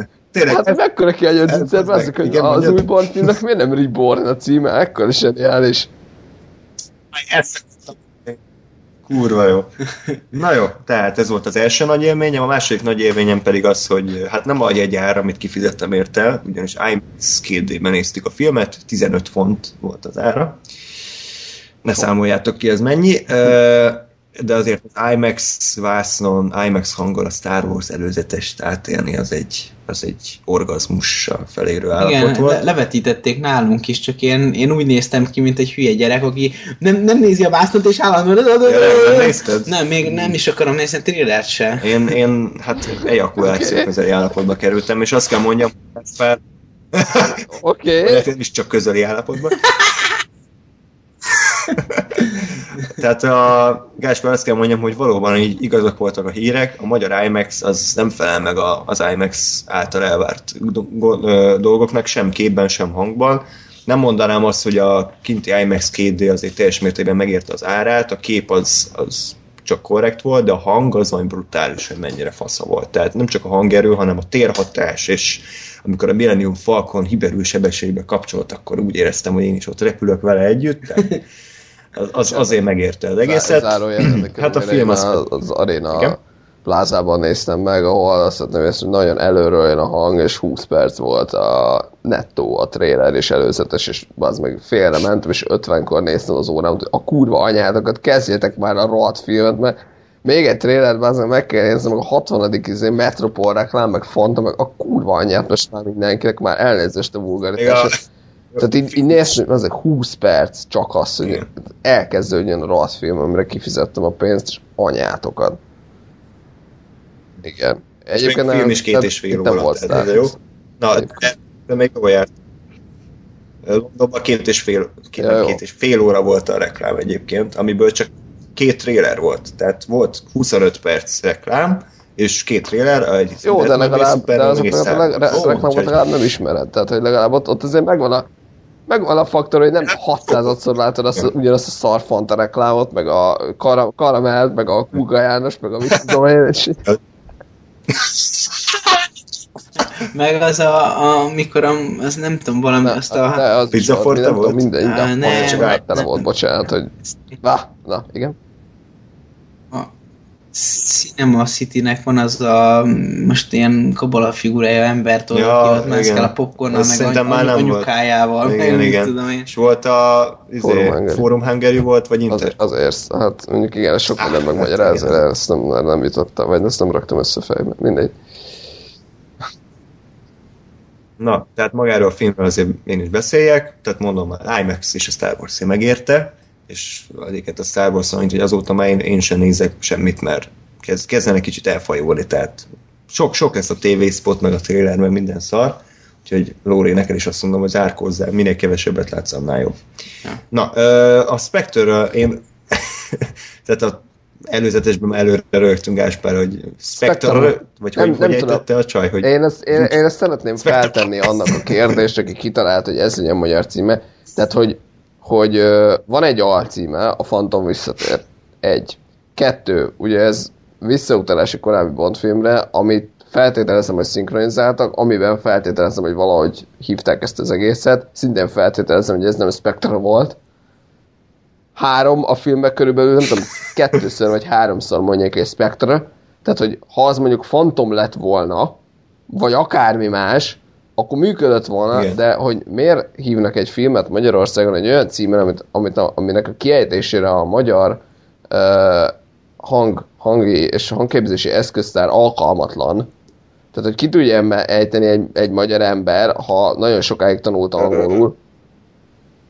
Yes. Micsoda? Veszed a beszélgetést? Én nem. Baszd meg. Oké. Tehát, hogy... Igen, egy kis hallgató betekintés. Recording started. Ja, a Spectre közepén. Tehát, hogy miért adnak egy olyan címet a filmnek, aminek a kiejtésére a magyar hangi eszköztár alapvetően alkalmatlan, azt nem értem. És tehát, hogy gyakorlatilag saját magukat égetik, mert sajnálom a szinkronszínészeket, de ezt nem, tehát mondom, ki lehet gyakorolni, meg ha sokáig éltél Angliába vagy Amerikába, akkor biztos, hogy ki tud ejteni, de hogy alapvetően akárki magyar így bemegy és ránéz, és azt valahogy ki tudja ejteni így, hogy Spectre, meg nem tudom, de hogy nem úgy, ahogy ezt ki kéne ejteni, és nagyon bénál hangzik, és nem értem, hogy miért kellett ezt erőltetni. Így. Igen. Furcsa választás. Na mindegy, szóval nekem a film, tehát mondtam előbeszélgetésben is, azért még nem érkeztek meg igazán a fontos kritikák a filmek kapcsolatban, amikor én beültem rá, ránéztem a Rotterre, mit tudom én, 81-2%-on álltatok, azt mondom, hogy akkor hát ez nem olyan jó, mint a Skyfall, de azért egy korrekt Bond filmet várok. Beültem rá, valóban hosszú volt, valóban elég sok hiba volt a filmmel, de én úgy jöttem ki róla, hogy hát igazából ez egy korrekt Bond film. Tehát ha a hosszától eltekintek, akkor ebben bennem voltak azok az elemek, ami egy Bond filmben benne kell, hogy legyenek.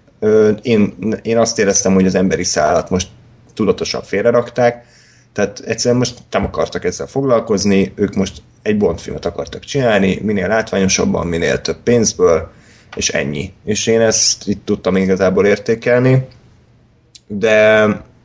És nem is igazából értem ezt az ilyen szintű negatív lehúzást a filmmel kapcsolatban. Tehát valahogy, mintha más filmet láttam volna, tehát én azt érzem, hogy ez egy ilyen teljesen korrekt darab, tehát nem rossz, semmiképpen se, meg van írva valamennyire, jól van megrendezve, akcióban mondjuk sokkal többet vártam, tehát ez volt minden idők legdrágább Bond film, ami $250 millió került, és így film közben néztem, hogy mi? Tehát mi került ezen ennyibe? Tehát alig van benne mondjuk ilyen igazán látványos nagy jelenet. És egy csomó jó ötletet elpocsékol a film, mint a főgonoszra is gondolok, meg ugye a sztori bizonyos elemeire, de amikor vége lett, akkor én úgy távoztam onnan, hogy jó, hát nem volt annyira erős, de igazából rossznak sem mondanám, el voltam rajta. Egy korrekt darab. És most többek között azt került valószínűleg valami sok pénz, hogy konkrétan Guinness rekordot döntöttek azzal a robbanással, ami tényleg felrobbant. Igen. Tehát igen. a sivatagban felrobban az a bázis, ja. És az igen, ami ezzel elég durva. Jó. Jó, hát ez így rendben van, csak ez hát, egy 20 másodperc. Jó, de ez a 20 másodperc az azért annyiba került, tehát hogy azért ott felépítettek valamit, amit azt nem felrobbantottak. Tehát, na. Azt, hogy 20 másodperc, azt értem. Na mindegy. Fikázzak én. Na, akkor menjünk bele a filmbe.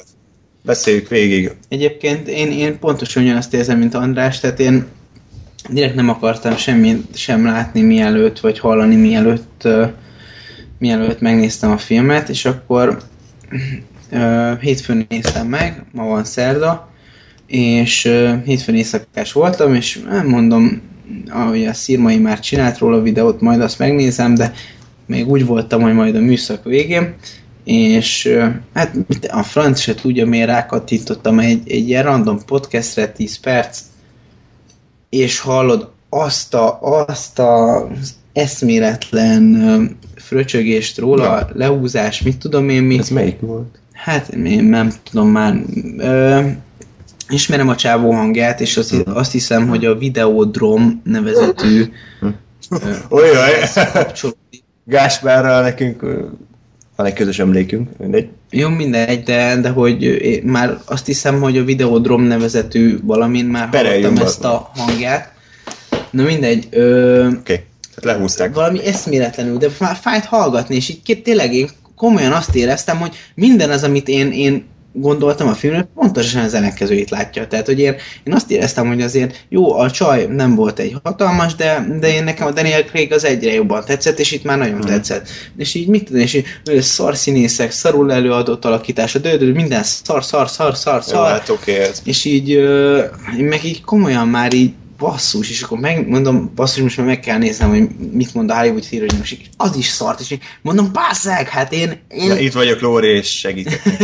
Nem te vagy őrült, de nem azzal van a baj, ha valakinek nem tetszik a film, csak ugye ezt próbálja meg normálisan előadni, meg hogy érvekkel előadni. Gáspár, kíváncsi vagyok, hogy neked mi az, amitől mondjuk ez, mint egy átlag Bond film, egy Bond kaland nem működött, vagy mitől nem tudtál ezt kérdezni?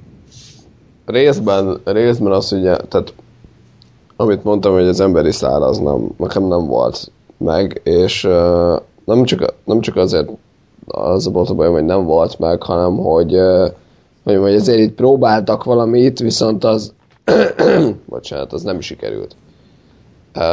Erről mindjárt még beszélek. Annyit, ami volt benne, az ugye egy ilyen klasszik kém sztori, hogy igen, akkor szükség van az ügynökökre, meg globális megfigyelés, meg inkább legyenek drónok a dupla nullás ügynökök helyett, és mit tudom én, a gonosz mi az titkár, mi az, faszom ez miniszter, ott ügyködik, államtitkár, ezt a szót kerestem.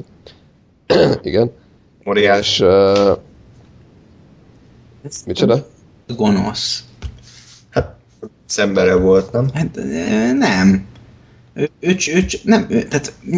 Gonosznak dolgozott. Hát nem dolgozott neki, hanem ők összefogtak. De most ugyanazt mondta. Hát, de nem egészen. A Christoph Waltz volt ennek a szervezetnek a feje, a csávó meg vele dolgozott, tehát... De... Hát igazából nem. Nem tudom megfogalmazni az ő helyzetét, de az a lényeg, hogy a főgonosz, akinek most nem tudom a nevét, ez a Blofeld, na most ő értékesítette, így kvázi idézel a világpiacra az ő mindent látó szarját. És... szó szerint? és... Ez a csávó, ez a C, aki... C, hát C, így hívták, nem? Fogalmam nincs. Ja, C. Nem emlékszem. Ja, Moriarty, kész, igen? Jó, hát C, igen. Értem. Hát ugye, mint van M, a szinkronban valamiért C volt. Oké, ja, bocs, tehát... Bocs, mi nem szinkronnal láttuk. És úgy, aztán rájöttem, hogy már nem érvényes a diákigazolványom, és azért kénytelen vagyok a szinkronosra menni. Én eredeti nyelven láttam, de most akkor is C-nek mondom. Na mindegy, hogy mit akarok, tehát hogy szerintem ez a C gyerek, ez tehát ő eleve ezt kitalálta. Tehát, hogy ő erről írt valamit tanulmányt, meg mit tudom én mi, és csak gondolom kapóra jött ennek a Blofeldnek, hogy vannak ilyen jellegű törekvések a világban, és ő megkereste azokat az embereket, és mint később ez a C elmondja, ő kvázi nem, mint hogyha neki dolgozna, de tudja azt, hogy a nagyobb kvázi jó érdekében le kell paktálnia egy ilyen emberrel, akinek van egy ilyen szerkezete, amivel ezt meg lehet csinálni. Jó, de hát a filmben ez klasszikus, hogy van egy ember, aki nem tűnik túl szimpatikusnak, folyamatosan a fősök alá akar tenni, majd a végén kiderül, hogy végig a főgonosza volt együtt. Ennyi. Tehát igen. Ez nem kell túl magyarázni szerintem. De én nem magyarázom túl, csak én nekem mindennek ellenére ez jött le, tehát hogy ők nem mint alkalmazott, meg alkalmazó, meg nem ilyen viszonyban volt. Nézd vele a munkaszerződést, ugye. Oké. De hogy ez fontos téma. Hát, de nem értitek, hogy mit akarok mondani? Tehát, hogy, értem, hogy így... Értem, tehát nem beosztott volt, hanem egy szinten voltak nagyjából. Hát nem is feltétlenül egy szinten, hanem a C-nek az elképzelései azok egyébként is ilyenek lettek volna, csak ugye a Blofeldnek meg volt hozzá az eszköze, érted? Jó, és ezért hajlandó volt egy olyan fajta kompromisszumot kötni, ami etikailag megkérdőjelezhető. Jó, ez a... Örülök, igen, ez a egyébként, tehát, hogy oké, lehet, hogy ez van, amit mondod, csak egyébként a sztori szempontjából ez teljesen irreleváns. Jó. Rendben, de... Tehát... Már sztoriban vagyok egyébként. Próbáljuk az tehát... ha valaki még követte a gondolatmenetet. Tehát, hogy ez az egész game story a különféle alkalmazotti beosztásokkal, ez így erősebb volt, mint a mint a Quantumnak a nem létező története. Viszont nekem ez is ilyen teljesen sablon volt, tehát én már ezt is nem tudok nyilván példát mondani, de hogy ezt is már láttam szerintem nem egyszer, hogy Igen, hogy szükség van az emberekre, tudják-e a gépek helyettesíteni őket. Ez egy kérdéskör, akkor egy másik az, hogy a megfigyelés és a modern technológia az mennyire enged szabad teret az embernek, meg mennyire tudsz elbújni. Ezt is láttuk már, tehát hogy ez a sztori sem mondott semmi újat. És akkor tényleg az, hogy felállítanak egy ilyen globális rendszert, ami aztán majd a végén kiderül, hogy valójában a gonosznak fog segíteni, tehát ez is semmi újdonság nem volt ebben. Ezt a Terminátorban láttuk már, például, most ez így véletlenül eszembe jutott. Tehát, hogy ez a része is lanyi volt, az emberi része, az meg szintén, mert nekem ez nem. Majd itt belemegyek egy hosszabb dologba, mert olvastam egy cikket, amit szerintem Andris is olvasott, gyanítom. Ez a Star Trek Into Darkness-es párhuzam ott van. Gondoltam. Ja, ezt mondani is akartam, igen. Ezt majd mondjuk. Na, ja. Kicsit azért kezdjük el így a film kronológiai sorrendjében elemezni. Tehát én azt gondolom, hogy a nyitójelenet az tök jó. A mexikói. Igen.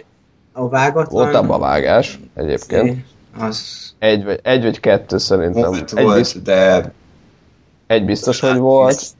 Egyre meg gyanítom, hogy lehet, hogy volt. De azért én is néztem, hogy anyátokat. Ez azért úgy szép volt. Igen, és nem csak hanem nekem az egész jelenet tetszett. Tehát az úgy egy ilyen fasza indítás a filmnek, és akkor még reménykedtem, hogy ez lesz Skyfall szint. De hát összejött a főcímdal, és a herkerúk nekem tetszett egyébként. Tehát, igen? Úgy értem, hogy egyébként, hogyha most így beraknánk YouTube-ról, akkor nem tetszene, de a filmnek azon a pontján, amikor elérkezett, a képekkel, mindennel, nekem benne volt a hangulatban. Én nem tudom, engem... Nekem nem. Tehát maga a dal az így jó pop, oké. Tök mindegy, engem az összes Bond filmben én szarráulom magam, hogy beraknak konkrétan egy ilyen 3-4 perces videoklippet, és ezt mindig kurvára unom, hogy jó van már, tehát hogy így nekem nem ad hozzá semmit a filmhez, Hogy most így... Jó, értem, jó, stílusjegy. Oké, stílusjegy, hát de attól még engem idegesít, hogy itt van a... Tessék? Örökül lesz. Igen, meg mondom, ezt találom, meg oké, hogy hagyomány, meg értem, hogy miért van ott. Ettől függetlenül engem zavar, hogy ott van a filmemből tényleg ez a nettó 4 vagy 5 perc, és végig kell néznem egy videoklipet, ami egyébként nem érdekel, és az esetek, nem tudom, 99%-ában egy olyan dal, ami nekem nem tetszik, így nem azért, mert rossz, hanem mert nem az az ízlésem. De... Jó, hát a... Igen. Visszaadom a szót. Mit akartam mondani? Ja, hát egyébként nekem talán a 4 betildal közután még az első tetszett legjobban, a You Know My Name. Aha. Ez lendületes, meg a Skype az Adélnak is. Az jó. Ez azért egy jó hát szám. Azért az elég jó. De hát a You Know My Name is valóban. Igen, hát a Quantum, ez így, nem tudom mi volt, és... Ez is kicsit olyan, hogy így, hogy magaddal nem lenne rossz, de én ezt a fejhangot ezt nem tudom elviselni egyébként hosszú távon, mert bárki tud fejhangon énekelni így, és ez borzalmas szerintem, de ez az én problémám. És akkor utána beindul maga a sztori, ami vontatottan indul, és minden eleme ismerős sajnos számomra, és már éreztem az elején, hogy ugyanazt fogják megcsinálni, Gáspár is említett, ezt a Star Trek Into Darkness főgonosz szállát, nem tudom, Lóri, emlékszel arra, hogy mi volt ott. Az a lényeg, hogy a film bemutatása előtt mondjuk 1-2 évvel nyilvánvaló volt mindenkinek, hogy Khan lesz a főgonosz, mert a Khan az a régi Star Trek filmekben egy ikonikus főgonosz volt. Majd, ahogy közeledett a filmnek a premier dátuma, mindenki esküdözött, hogy nem Khan lesz, hanem John Harrison névre keresztelt lesz az ellenfél, és a rendező is, a színész is, mindenki ezt nyilatkozta, majd a film, ahogy már nézzük, a közepén valóban eddig John Harrisonként ismert főgonosz bevallja, hogy az én nevem Khan. És akkor ez a nagy reveal. Ezzel annó az volt a probléma, hogy senkinek fingja nem volt arra, hogy ki ez a Khan, legalábbis a legtöbb mozinézőnek, aki nem nézte annó a Star Trek-et, tehát neki ez a nagy reveal, ez nem jelentett semmit. Mert oké, hívhatják Kovács Pistának is, kb. Ugyanekkor a súlya lett volna, és ebben a filmben egy-egyben ugyanezt eljátszották, hogy a régen a klasszikus James Bond filmek egyik nagy főgonosza volt a Blofeld, és mivel a Daniel Craig filmek egy rebootként szolgálnak, ezért nyilván a régi elemeket elő és előhozzák, és az eddig Oberhauserként ismert főgonosz a film 3/4-énél ugyanezt mondja, a nevem Blofeld. És akkor ugyanúgy ültem a nézőkkel, én emlékeztem ki az, de megkérdeztem mondjuk a mellettem a hölgyet, hogy neked ez jelentette valamit, és azt mondta, hogy nem, fogalma nincs arra, ki a Blofeld. És igazából semmi értelme nincsen annak, hogy ezt így előadják. Ebben ez mit szóltak? Én azt, hogy nekem tehát, hogy én nem vagyok járatos a klasszikus bondokban, és nekem fogalmam nem volt, hogy ez kicsoda.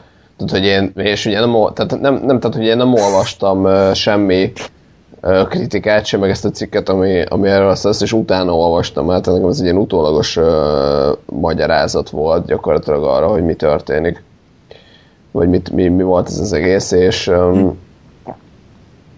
igen, nekem is ez volt, hogy jó, hát akkor máshogy hívják. No, és? Kifaszt érdekel. Igen. Tehát az... Ez egy hibás koncepció. Igen, ez egy rosszul kitalált dolog, mert tehát nekem az volt az egész, hogy nekem nem tetszett maga a történet sem. Tehát ez a része a történetnek sem tetszett, mert nekem harmadgyenge volt az, hogy itt megpróbál, hogy itt a csávónak az apja nevelte fel a Bondot, és ilyen faszt érdekel. Nem tudom, hogy... Tessék? Érdekezik. Igen, és értékeny volt rá, és megölt az apját is. Tényleg? Oké. Tehát, hogy nekem ez egy halálgyenge szál volt ilyen szempontból. És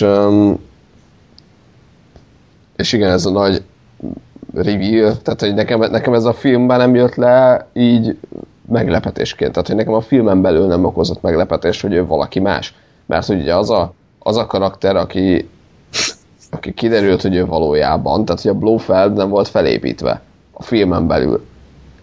Tehát, hogy, és ugye utólag olvastam ezt a cikket, és akkor értettem meg, ja, hogy nekem ott meg kellett volna lepődni. Jó. Tehát, hogy tényleg, hogy a segőből előhúznak egy nevet, tehát ha nem ismered a klasszikus filmeket, akkor nem úgy volt felépítve a film, hogy most nem az derült ki, hogy valójában az Emma Spectre, vagy nem tudom én ki a főgonosz, hanem hogy máshogy hívják, és így oké, kit érdekel. És maga a sztoriba csinált, maga a sztori a filmen belül, az meg, mondom, szerintem teljesen érdektelen, és nagyon-nagyon langyos volt ezzel az egésszel, hogy most akkor, meg számomra tök kitalálva, vagy nem, tehát az baj, nem tudom, hogy mennyire akarták ezt egyértelműsíteni, meg mennyire nem, tehát nekem ez teljesen világos volt, hogy igen, ezek együtt nőttek fel, és hogy a leszakadt fej azon a képen, amit ott véletlenül megtalál, vajon ki lehet? Hát ki a faszom más lenne, mint a, nem tudom, igen, tehát hogy nem tudom, behozott egy új szereplő, vagy kettőből, vajon ki lehet az? Hát valószínűleg nem a miniszter, államtitkár csávó. Szóval... Igen. Aki mondjuk egy esetben ér. Szóval, tehát... Ez mit szóltál? Vagy ennyire nem... Hát megmondom szintén, hogy én a Blófeldre nem emlékeztem, bizonyára láttam akkor, mikor nézegettem a filmeket, de azért nem így milliárdszor láttam mindegyik filmet, úgyhogy nem emlékszem rá. Úgyhogy nekem is ugyanez volt, hogy...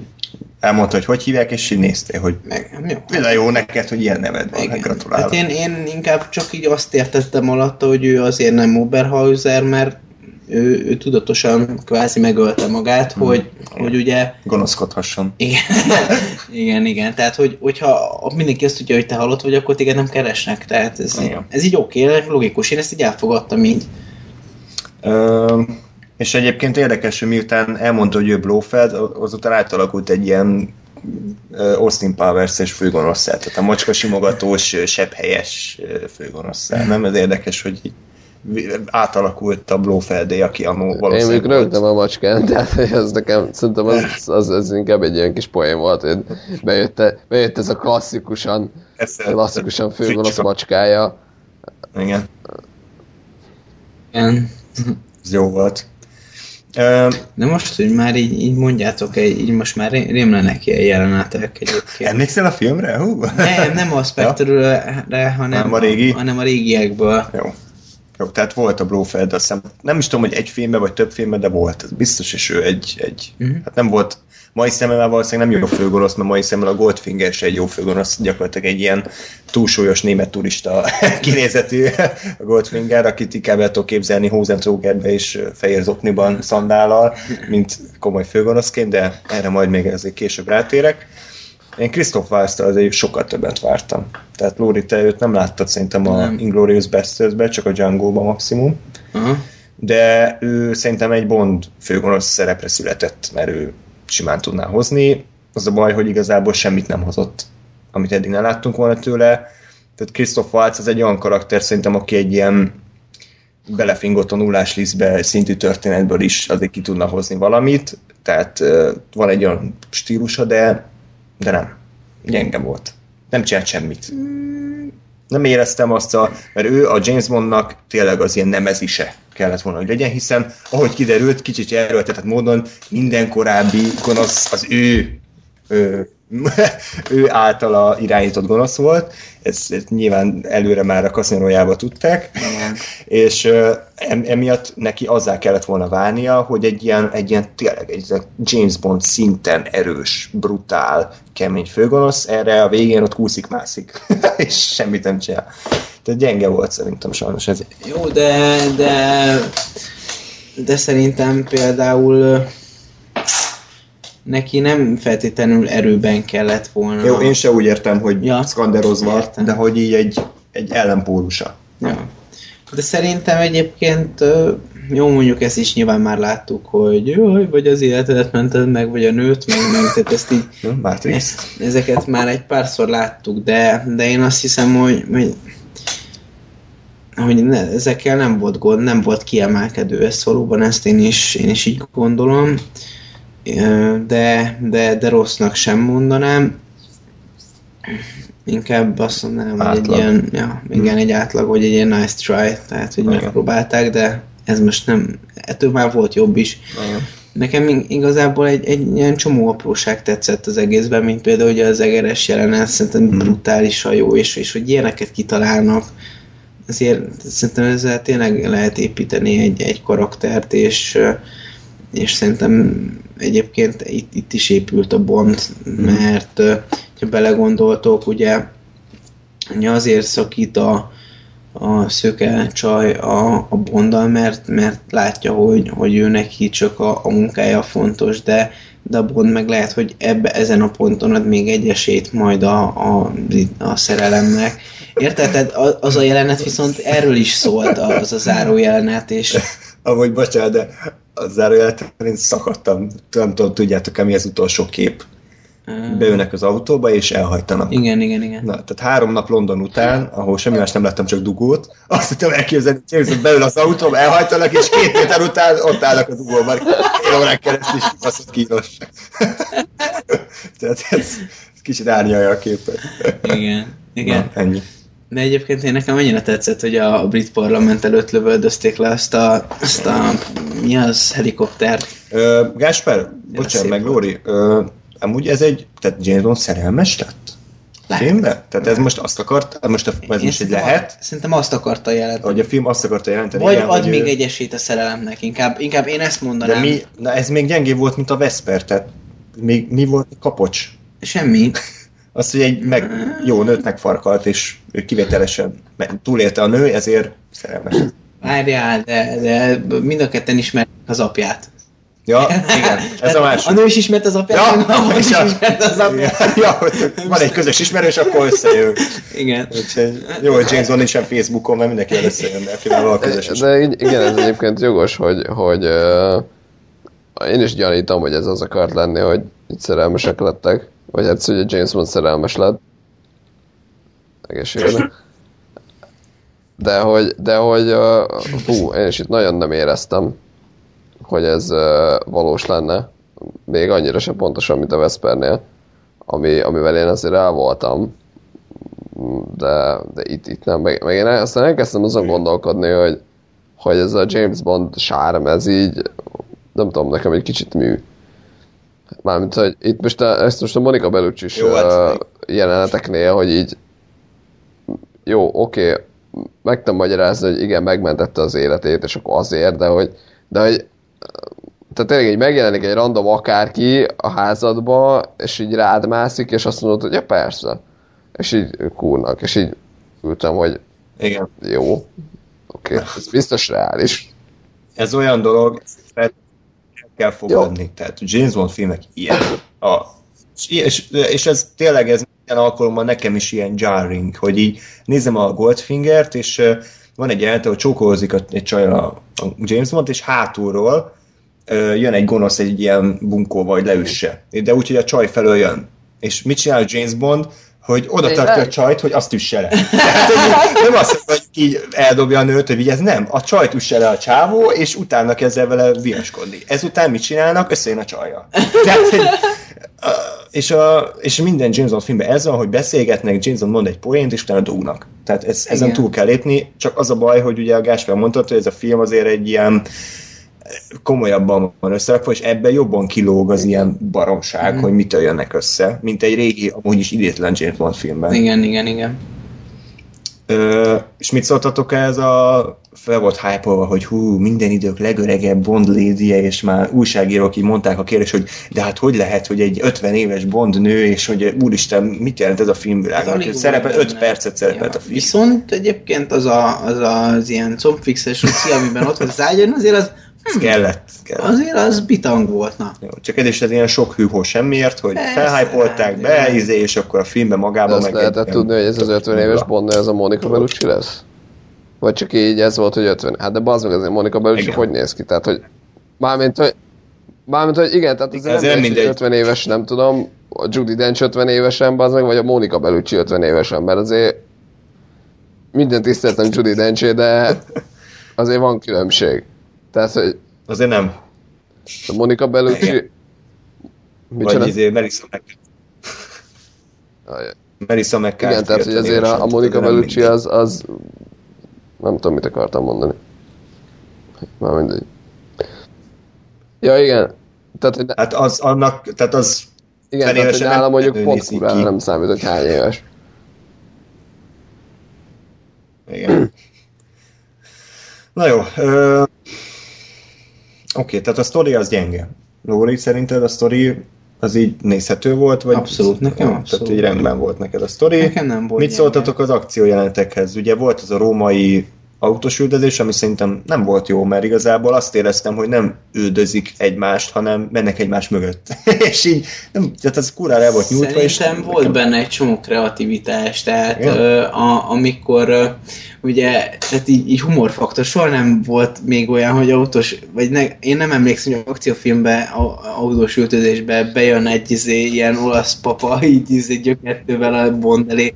Nekem ez poém volt. Nekem ez volt, nekem ez volt olyan momentum, mint Andrásnak a londoni dugó, hogy így elképzeltem, hogy bazd meg tényleg. Tehát, hogy így menekülsz, mint az állat, érted, vagy a James Bond, és beragadsz a dugóba, vagy beáll egy ilyen papi, és hogy azért ér utol a gonosz, és azért tud tarkón lőni, mert a papi ott a 30-al megy a kis... Igen, és hogy így belegondoltam, hogy az egész tényleg mennyire gáz, ha ez így előfordul. Igen, de szerintem tök jó, meg igazából, tehát üldözték egymást, de nem azon a klasszikus módon, ahogy eddig mindig, hanem volt benne egy ilyen kisebb koreográfia is.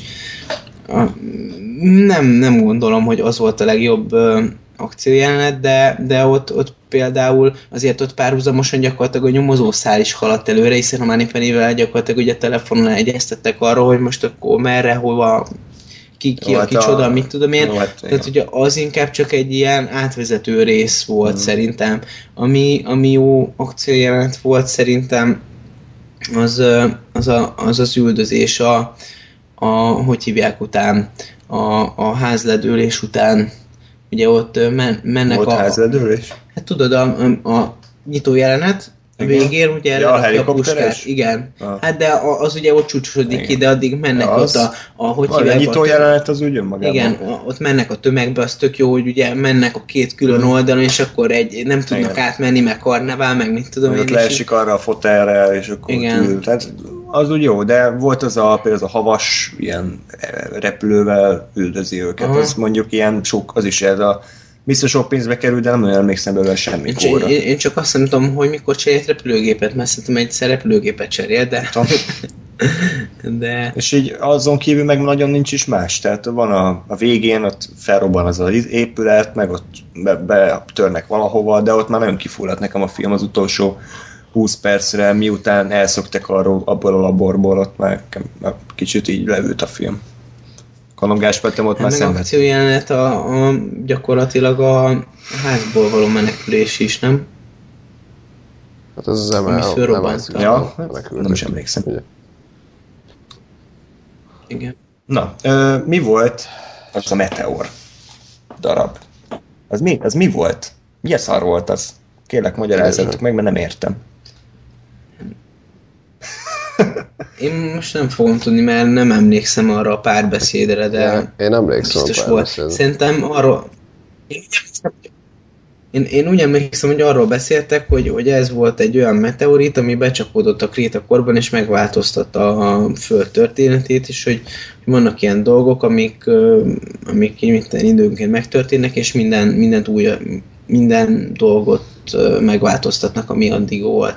És gondolom, ugye ez a célja, hogy hívják az ilyen központosított hírszerzéssel is, hogy megváltoztatja a világ menetét, de az nekem annyira tetszett, amikor ment a C meg az M, és akkor így mondta pont a C, hogy ez mennyire jó, és akkor így és be lesz kamerázva minden, és mindent tudni fogunk, és akkor mondta az M, hogy George Orwell legnagyobb rémálmára. Yeah. Spectre. Egyébként én az nem tudtam, hogy ennyire épülni fog az előző részekre. Tehát én úgy néztem ezt meg, hogy nem néztem meg előtte évek óta se az, a Quantumot, se a Casino Royale-t, és fingom nem volt, hogy ki volt az a Mr. White a filmben. Fogalmam nem volt. Tehát ugye ilyen szakállas csávó, és így úgy beszélnek róla, mintha már ismernék egymást, de igazából szerintem annyira súlytalan figura volt az eddigi részekben is, hogy így... Hát szerintem tökre nem volt, tehát hogy így emlékszem, hogy a Casino Royale-ban a végén ott volt, és így nézett csúnyán a táskával, tehát hogy ő egy ilyen teljesen mellékgonosz volt végig, és hogy tök mindegy volt kb. Hogy az ő lánya volt. Nekem egyébként az se tetszett, hogy elmondta a csaj, hogy ugye fú, a faterommal megszakítottam, nem tudom, minden kapcsolatot x éve, és akkor bemegy a kis bunkerbe, ott a Marokkóba, a üzébe, vagy Algériába a kávézóba, ott van két kép róla, és akkor mindjárt mégis szereti az apját. Nekem ez volt egy kicsit ilyen jó, persze, oké. Okay. Mm. Jó, tehát, illetve az a jelentet nem értettem, segítsetek, légy szíves, hogy hogyha valamikor fejbe lövi magát a Mr. White, és ott beszélgetnek előtte, ugye? Majd a végén, amikor ott van a csaj, a főgonosz lejátsza ezt a felvételt. Uh-huh. És általában ezekben a filmekben az szokott lenni, hogy kiderül, hogy mondjuk a főhős, amit eddig mondott történet, az nem úgy történt valójában, és így most megtudja a főhősnek a barátnője, hogy hú, mi volt valójában. Most a Spectre-ben volt ilyen? Vagy ott csak lejátszott a felvételt, mert meg volt neki? Tehát mi volt annak a jelenetnek az értelme? Hát ott az, hogy amint mondtál, csak nem pontosan azon a módon, ahogy te felvázoltad, ugye klasszikus esetekben a főhős elferdítve mondja a történetet. Itt, hát én úgy emlékszem, hogy itt a Bond azért azt nem mondta, hogy ő adta a kezébe a fegyvert gyakorlatilag, és itt ez volt ez akart lenni? Ez volt az a csavar, ami ugye megingathatta a kettőjük kapcsolatát. Hol a gyenge? Hát jó, hát de igen. Meg is ingattam a kapcsolatukat. Hát meg ez is olyan volt, hogy egyébként igen, ez volt a jelenetnek a célja, hogy fú, a Bond, de hogy bazd meg a fater mondta, hogy két hét múlva meghalok úgyis, mert megmérgeztek. Tehát, hogy tétje nem volt egyébként, és ezt...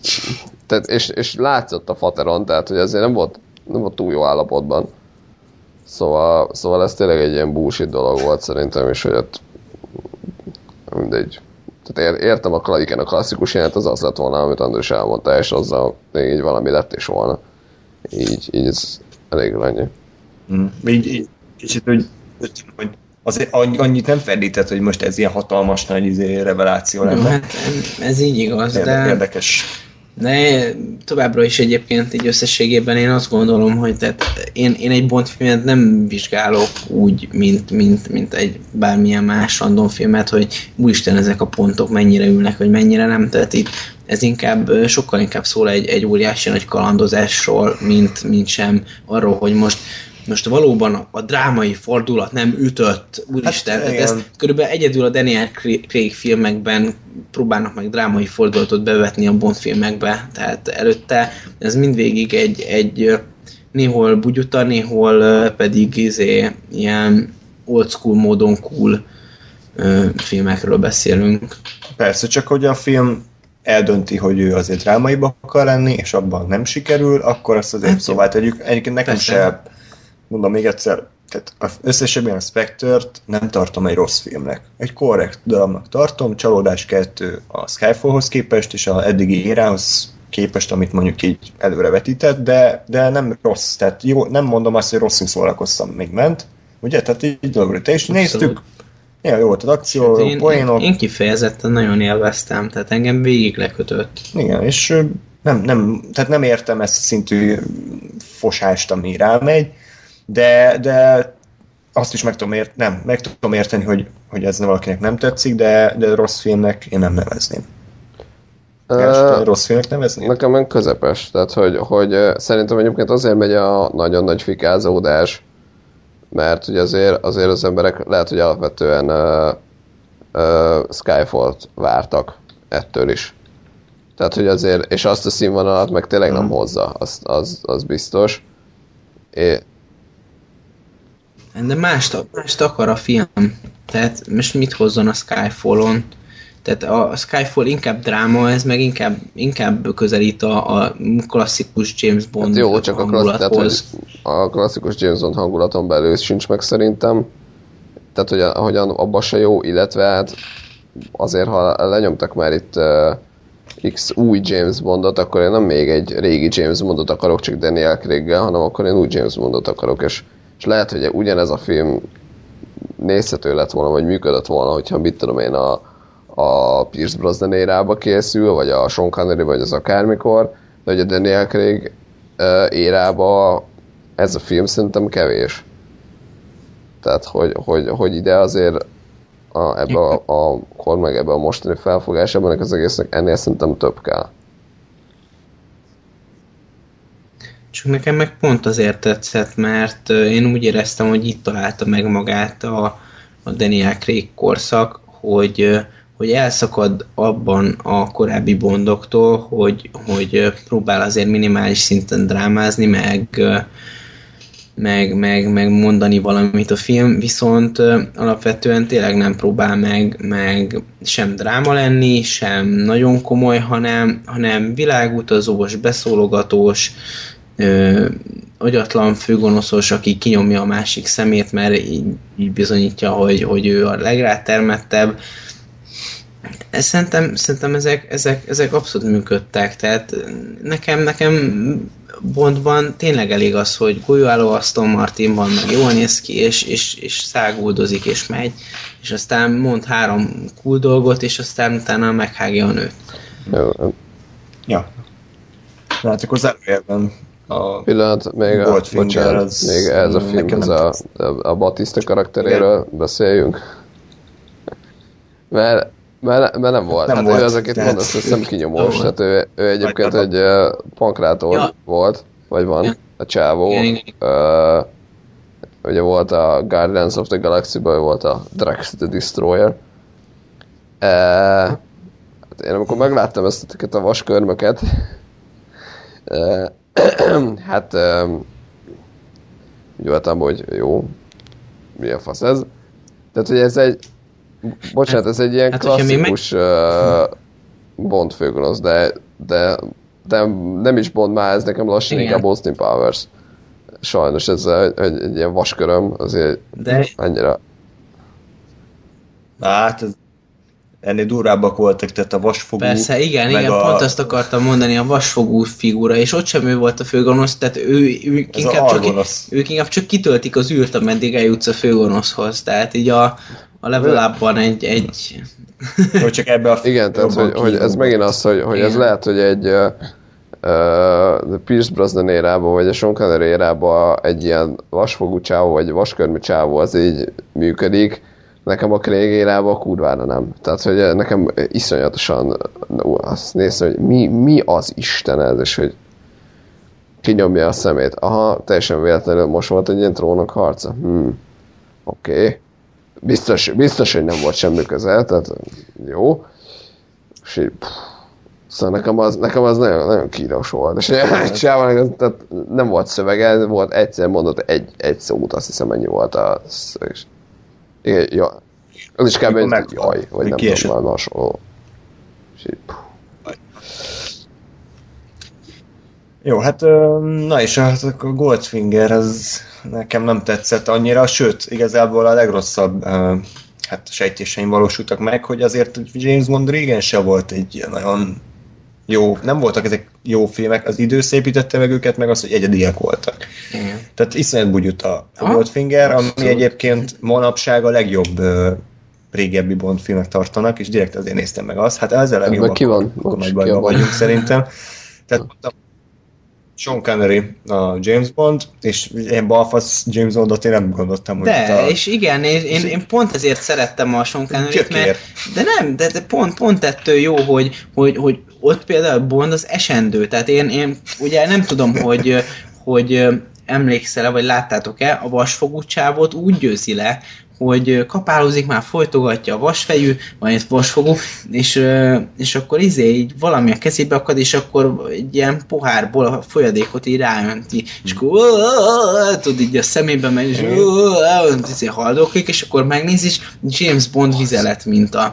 Tehát szerintem ez adja meg az igazi ízét ennek a szériának. Nagyon, nagyon örülök, hogy pisa íze van a szériának, de azért a James Bondtól egy minimális szakmaiságot elvártam, hogy ő mint 007-es ügynök azért valamit tudjon csinálni. De a Goldfingerben gyakorlatilag semmit nem tudott csinálni, minden jelben szarráverték, minden jelben megalázták. A film alatt kb. 5-ször próbált megszökni, mind az 5-ször elfogták, és a játékidő mondjuk 100%-ában, 80%-ban a főgonosz elfogta őt, és a fogságában van. Tehát ez a James Bond ebbe a Goldfingerbe. Szerintem ezek tök jó dolgok. Hát, nekem nem. Tehát én a James Bondtól azt várom azért, hogy ő egy ilyen cool, badass akcióhős legyen, akinek néha nem mindig sikerülnek a dolgok, de hogyha 10 kísérletből 9 nem sikerül, akkor nekem az egy csak ilyen balfasz. Nem mindegyik hős volt ilyen, vagy nem mindegyik pillanatban szólt erről a James Bond. Hát oké. És tehát egy idétlen film, és sajnos lassú is volt, nem szólt semmiről, a főgonosz pénzt akar, ennyi a terve, tehát semmilyen nagyon magasztosabb cél nincsen, fel akarja robbantani Fort Knox aranykészlet azért, hogy az ő aranya többet érjen, ennyi, és úgy hal meg a főgonosz, hogy kirepül a repülőgépnek kb. 10 centi átmérőjű ablakán, a 150 kilós főgonosz kiszívja a légnyomást. Ez a Goldfinger, én nem akarom tényleg senkinek a emlékét meggyalázni, ezt így nézve 2015-ben, úgyhogy korábban vagy nem láttam, vagy nem emlékeztem rá, ez így még bájosnak sem mondhatni, sajnos inkább a gagyi felé tendál, nem jött be. Jó, hát a régi filmnek egy jó része, ilyen pedig. Lesz belőle maraton? Mindenképpen. Yes. Hát figyelj, hogyha volt Twilight, meg minden, csak akkor lesz James Bond maraton. Jó, de 5 Twilight, nem 25. Hát megszívtátok. Most a most elmondottak alapján nem tudom, nem biztos. Tehát, hogy nem tudom, nekem ez a gagyiság faktor, ez nekem nem igazán tetszik így az alapján, amit most elmondhatok. Mondom, tehát, hogy értem, hogy régen ez volt, meg hogy ez tud működni, de az baj, hogy ennyi Craig után, ami azért komoly, meg mondjuk mit tudom, Mission Impossible-ök, meg hasonlók után, amikben azért komolyan veszik az ilyen kémesdit, vagy hát nem is kémesdit, hanem a kémkedést. Lehet, hogy nekem már nem fér bele egy ilyen vasfogú csávó, meg hasonló. Na hát a Goldfingerben a vasfogó nem vasfogó volt, hanem egy kínai, nem koreai drabális állat, aki a kalapját hajgálta, és a kalapjában volt ilyen fémszal, igen, amire lefejezett egy márványszobra. Az azt hittem, az már Pierce Brosnanben volt valamelyik. Igen, de amikor a James Bond barátnőjének vágja a kalapot, a csajt nem fejezi le, a csaj csak meghal. Akkor minden. Tehát így egyébként minden rendben. Nem. Nem tudom, Lóri, hogy lejjebb van ennél. Az a baj, hogy nem is tudok még úgy nem is tudok úgy, tehát nem úgy néztem a filmet, hogy jól szórakoztam rajta, hogy mennyire idétlen, hanem unatkoztam, és ezek a hülyeségek meg csak így néha elmosolyogtattak, hogy oké, ez így. De James Bond tényleg semmit nem ér a kütyüjei nélkül, tehát ha nem lennének kütyüjei, akkor az egy perc után megölnék, és ez tetszett a Daniel Craig filmekben, hogy ő az egy James Bond, mint egy ügynök, mint egy kém, ő önmagában működik, és a kütyük csak segítenek neki. Sean Connery az, ha nem lennének az autójának is gombok, meg nem lenne a kis cipőjében a nyomkövető, akkor semmit nem tudnak csinálni. Nekem egy kicsit hiányzott, vagy hiányzik azért a Craig érából, pont ez a kütyüzés. Tehát, hogy jó, azért vannak ilyen kikacsintások, hogy mit tudom én, az óra, és a Spectre-be, és hogy hangos az ébresztője, azt mondta, hogy jó poén volt, meg az Aston Martin meg bekapcsolja az atmoszféra, és akkor ilyen popzene szól. Ja, és a 009-es zenéje. Bekapcsolja a zenét, és a 009-es zenéje, és akkor ilyen komoly zene meg. Szóval, hogy de én azért én hiányolok. Tehát nekem ez hiányzik a James Bond-sághoz, hogy valami kütyű. Tehát jó, ne az, hogy igen, cipőbe, telefon, meg ilyen hülyeségek, de hogy azért egy-két kütyűnél a bevillanjon. Én mindig azt szeretem egyébként, azt a jelenetet, amikor ilyen pont ez, hogy kiosztják a kutyuját, és akkor elmagyarázzák, hogy ezt csinálja, ez azt csinálja, és akkor és akkor már előre kíváncsi, hogy na ezt olyan, hogy és mikor és hogyan fogja használni. Pierce Brosnannél mondjuk ezek megvoltak, ugye emlékszem, tehát ott mindig kapott valamit, amit használt is rendesen. Itt direkt szembe mentek ezzel, ugye, hogy nem kell, de aztán picit adnak neki, de azt sem nagyon érdekes. Igen, hát a rádió a Skype-ban. Meg a pisztoly. Mondjuk az jó poén, a rádió. Igen, igen. Ez a kúrészleg legújabb találmánya. Rádió. Igen, szóval megmondom, értem, hogy miért nincs, és valóban nem is illik bele, vagy nem is nagyon illene bele, de nekem valahogy mégis azért hiányzik egy kicsit. Igen. Még valami záró gondolat, vagy lezárhatjuk ezzel a mai adást, James Bond adást?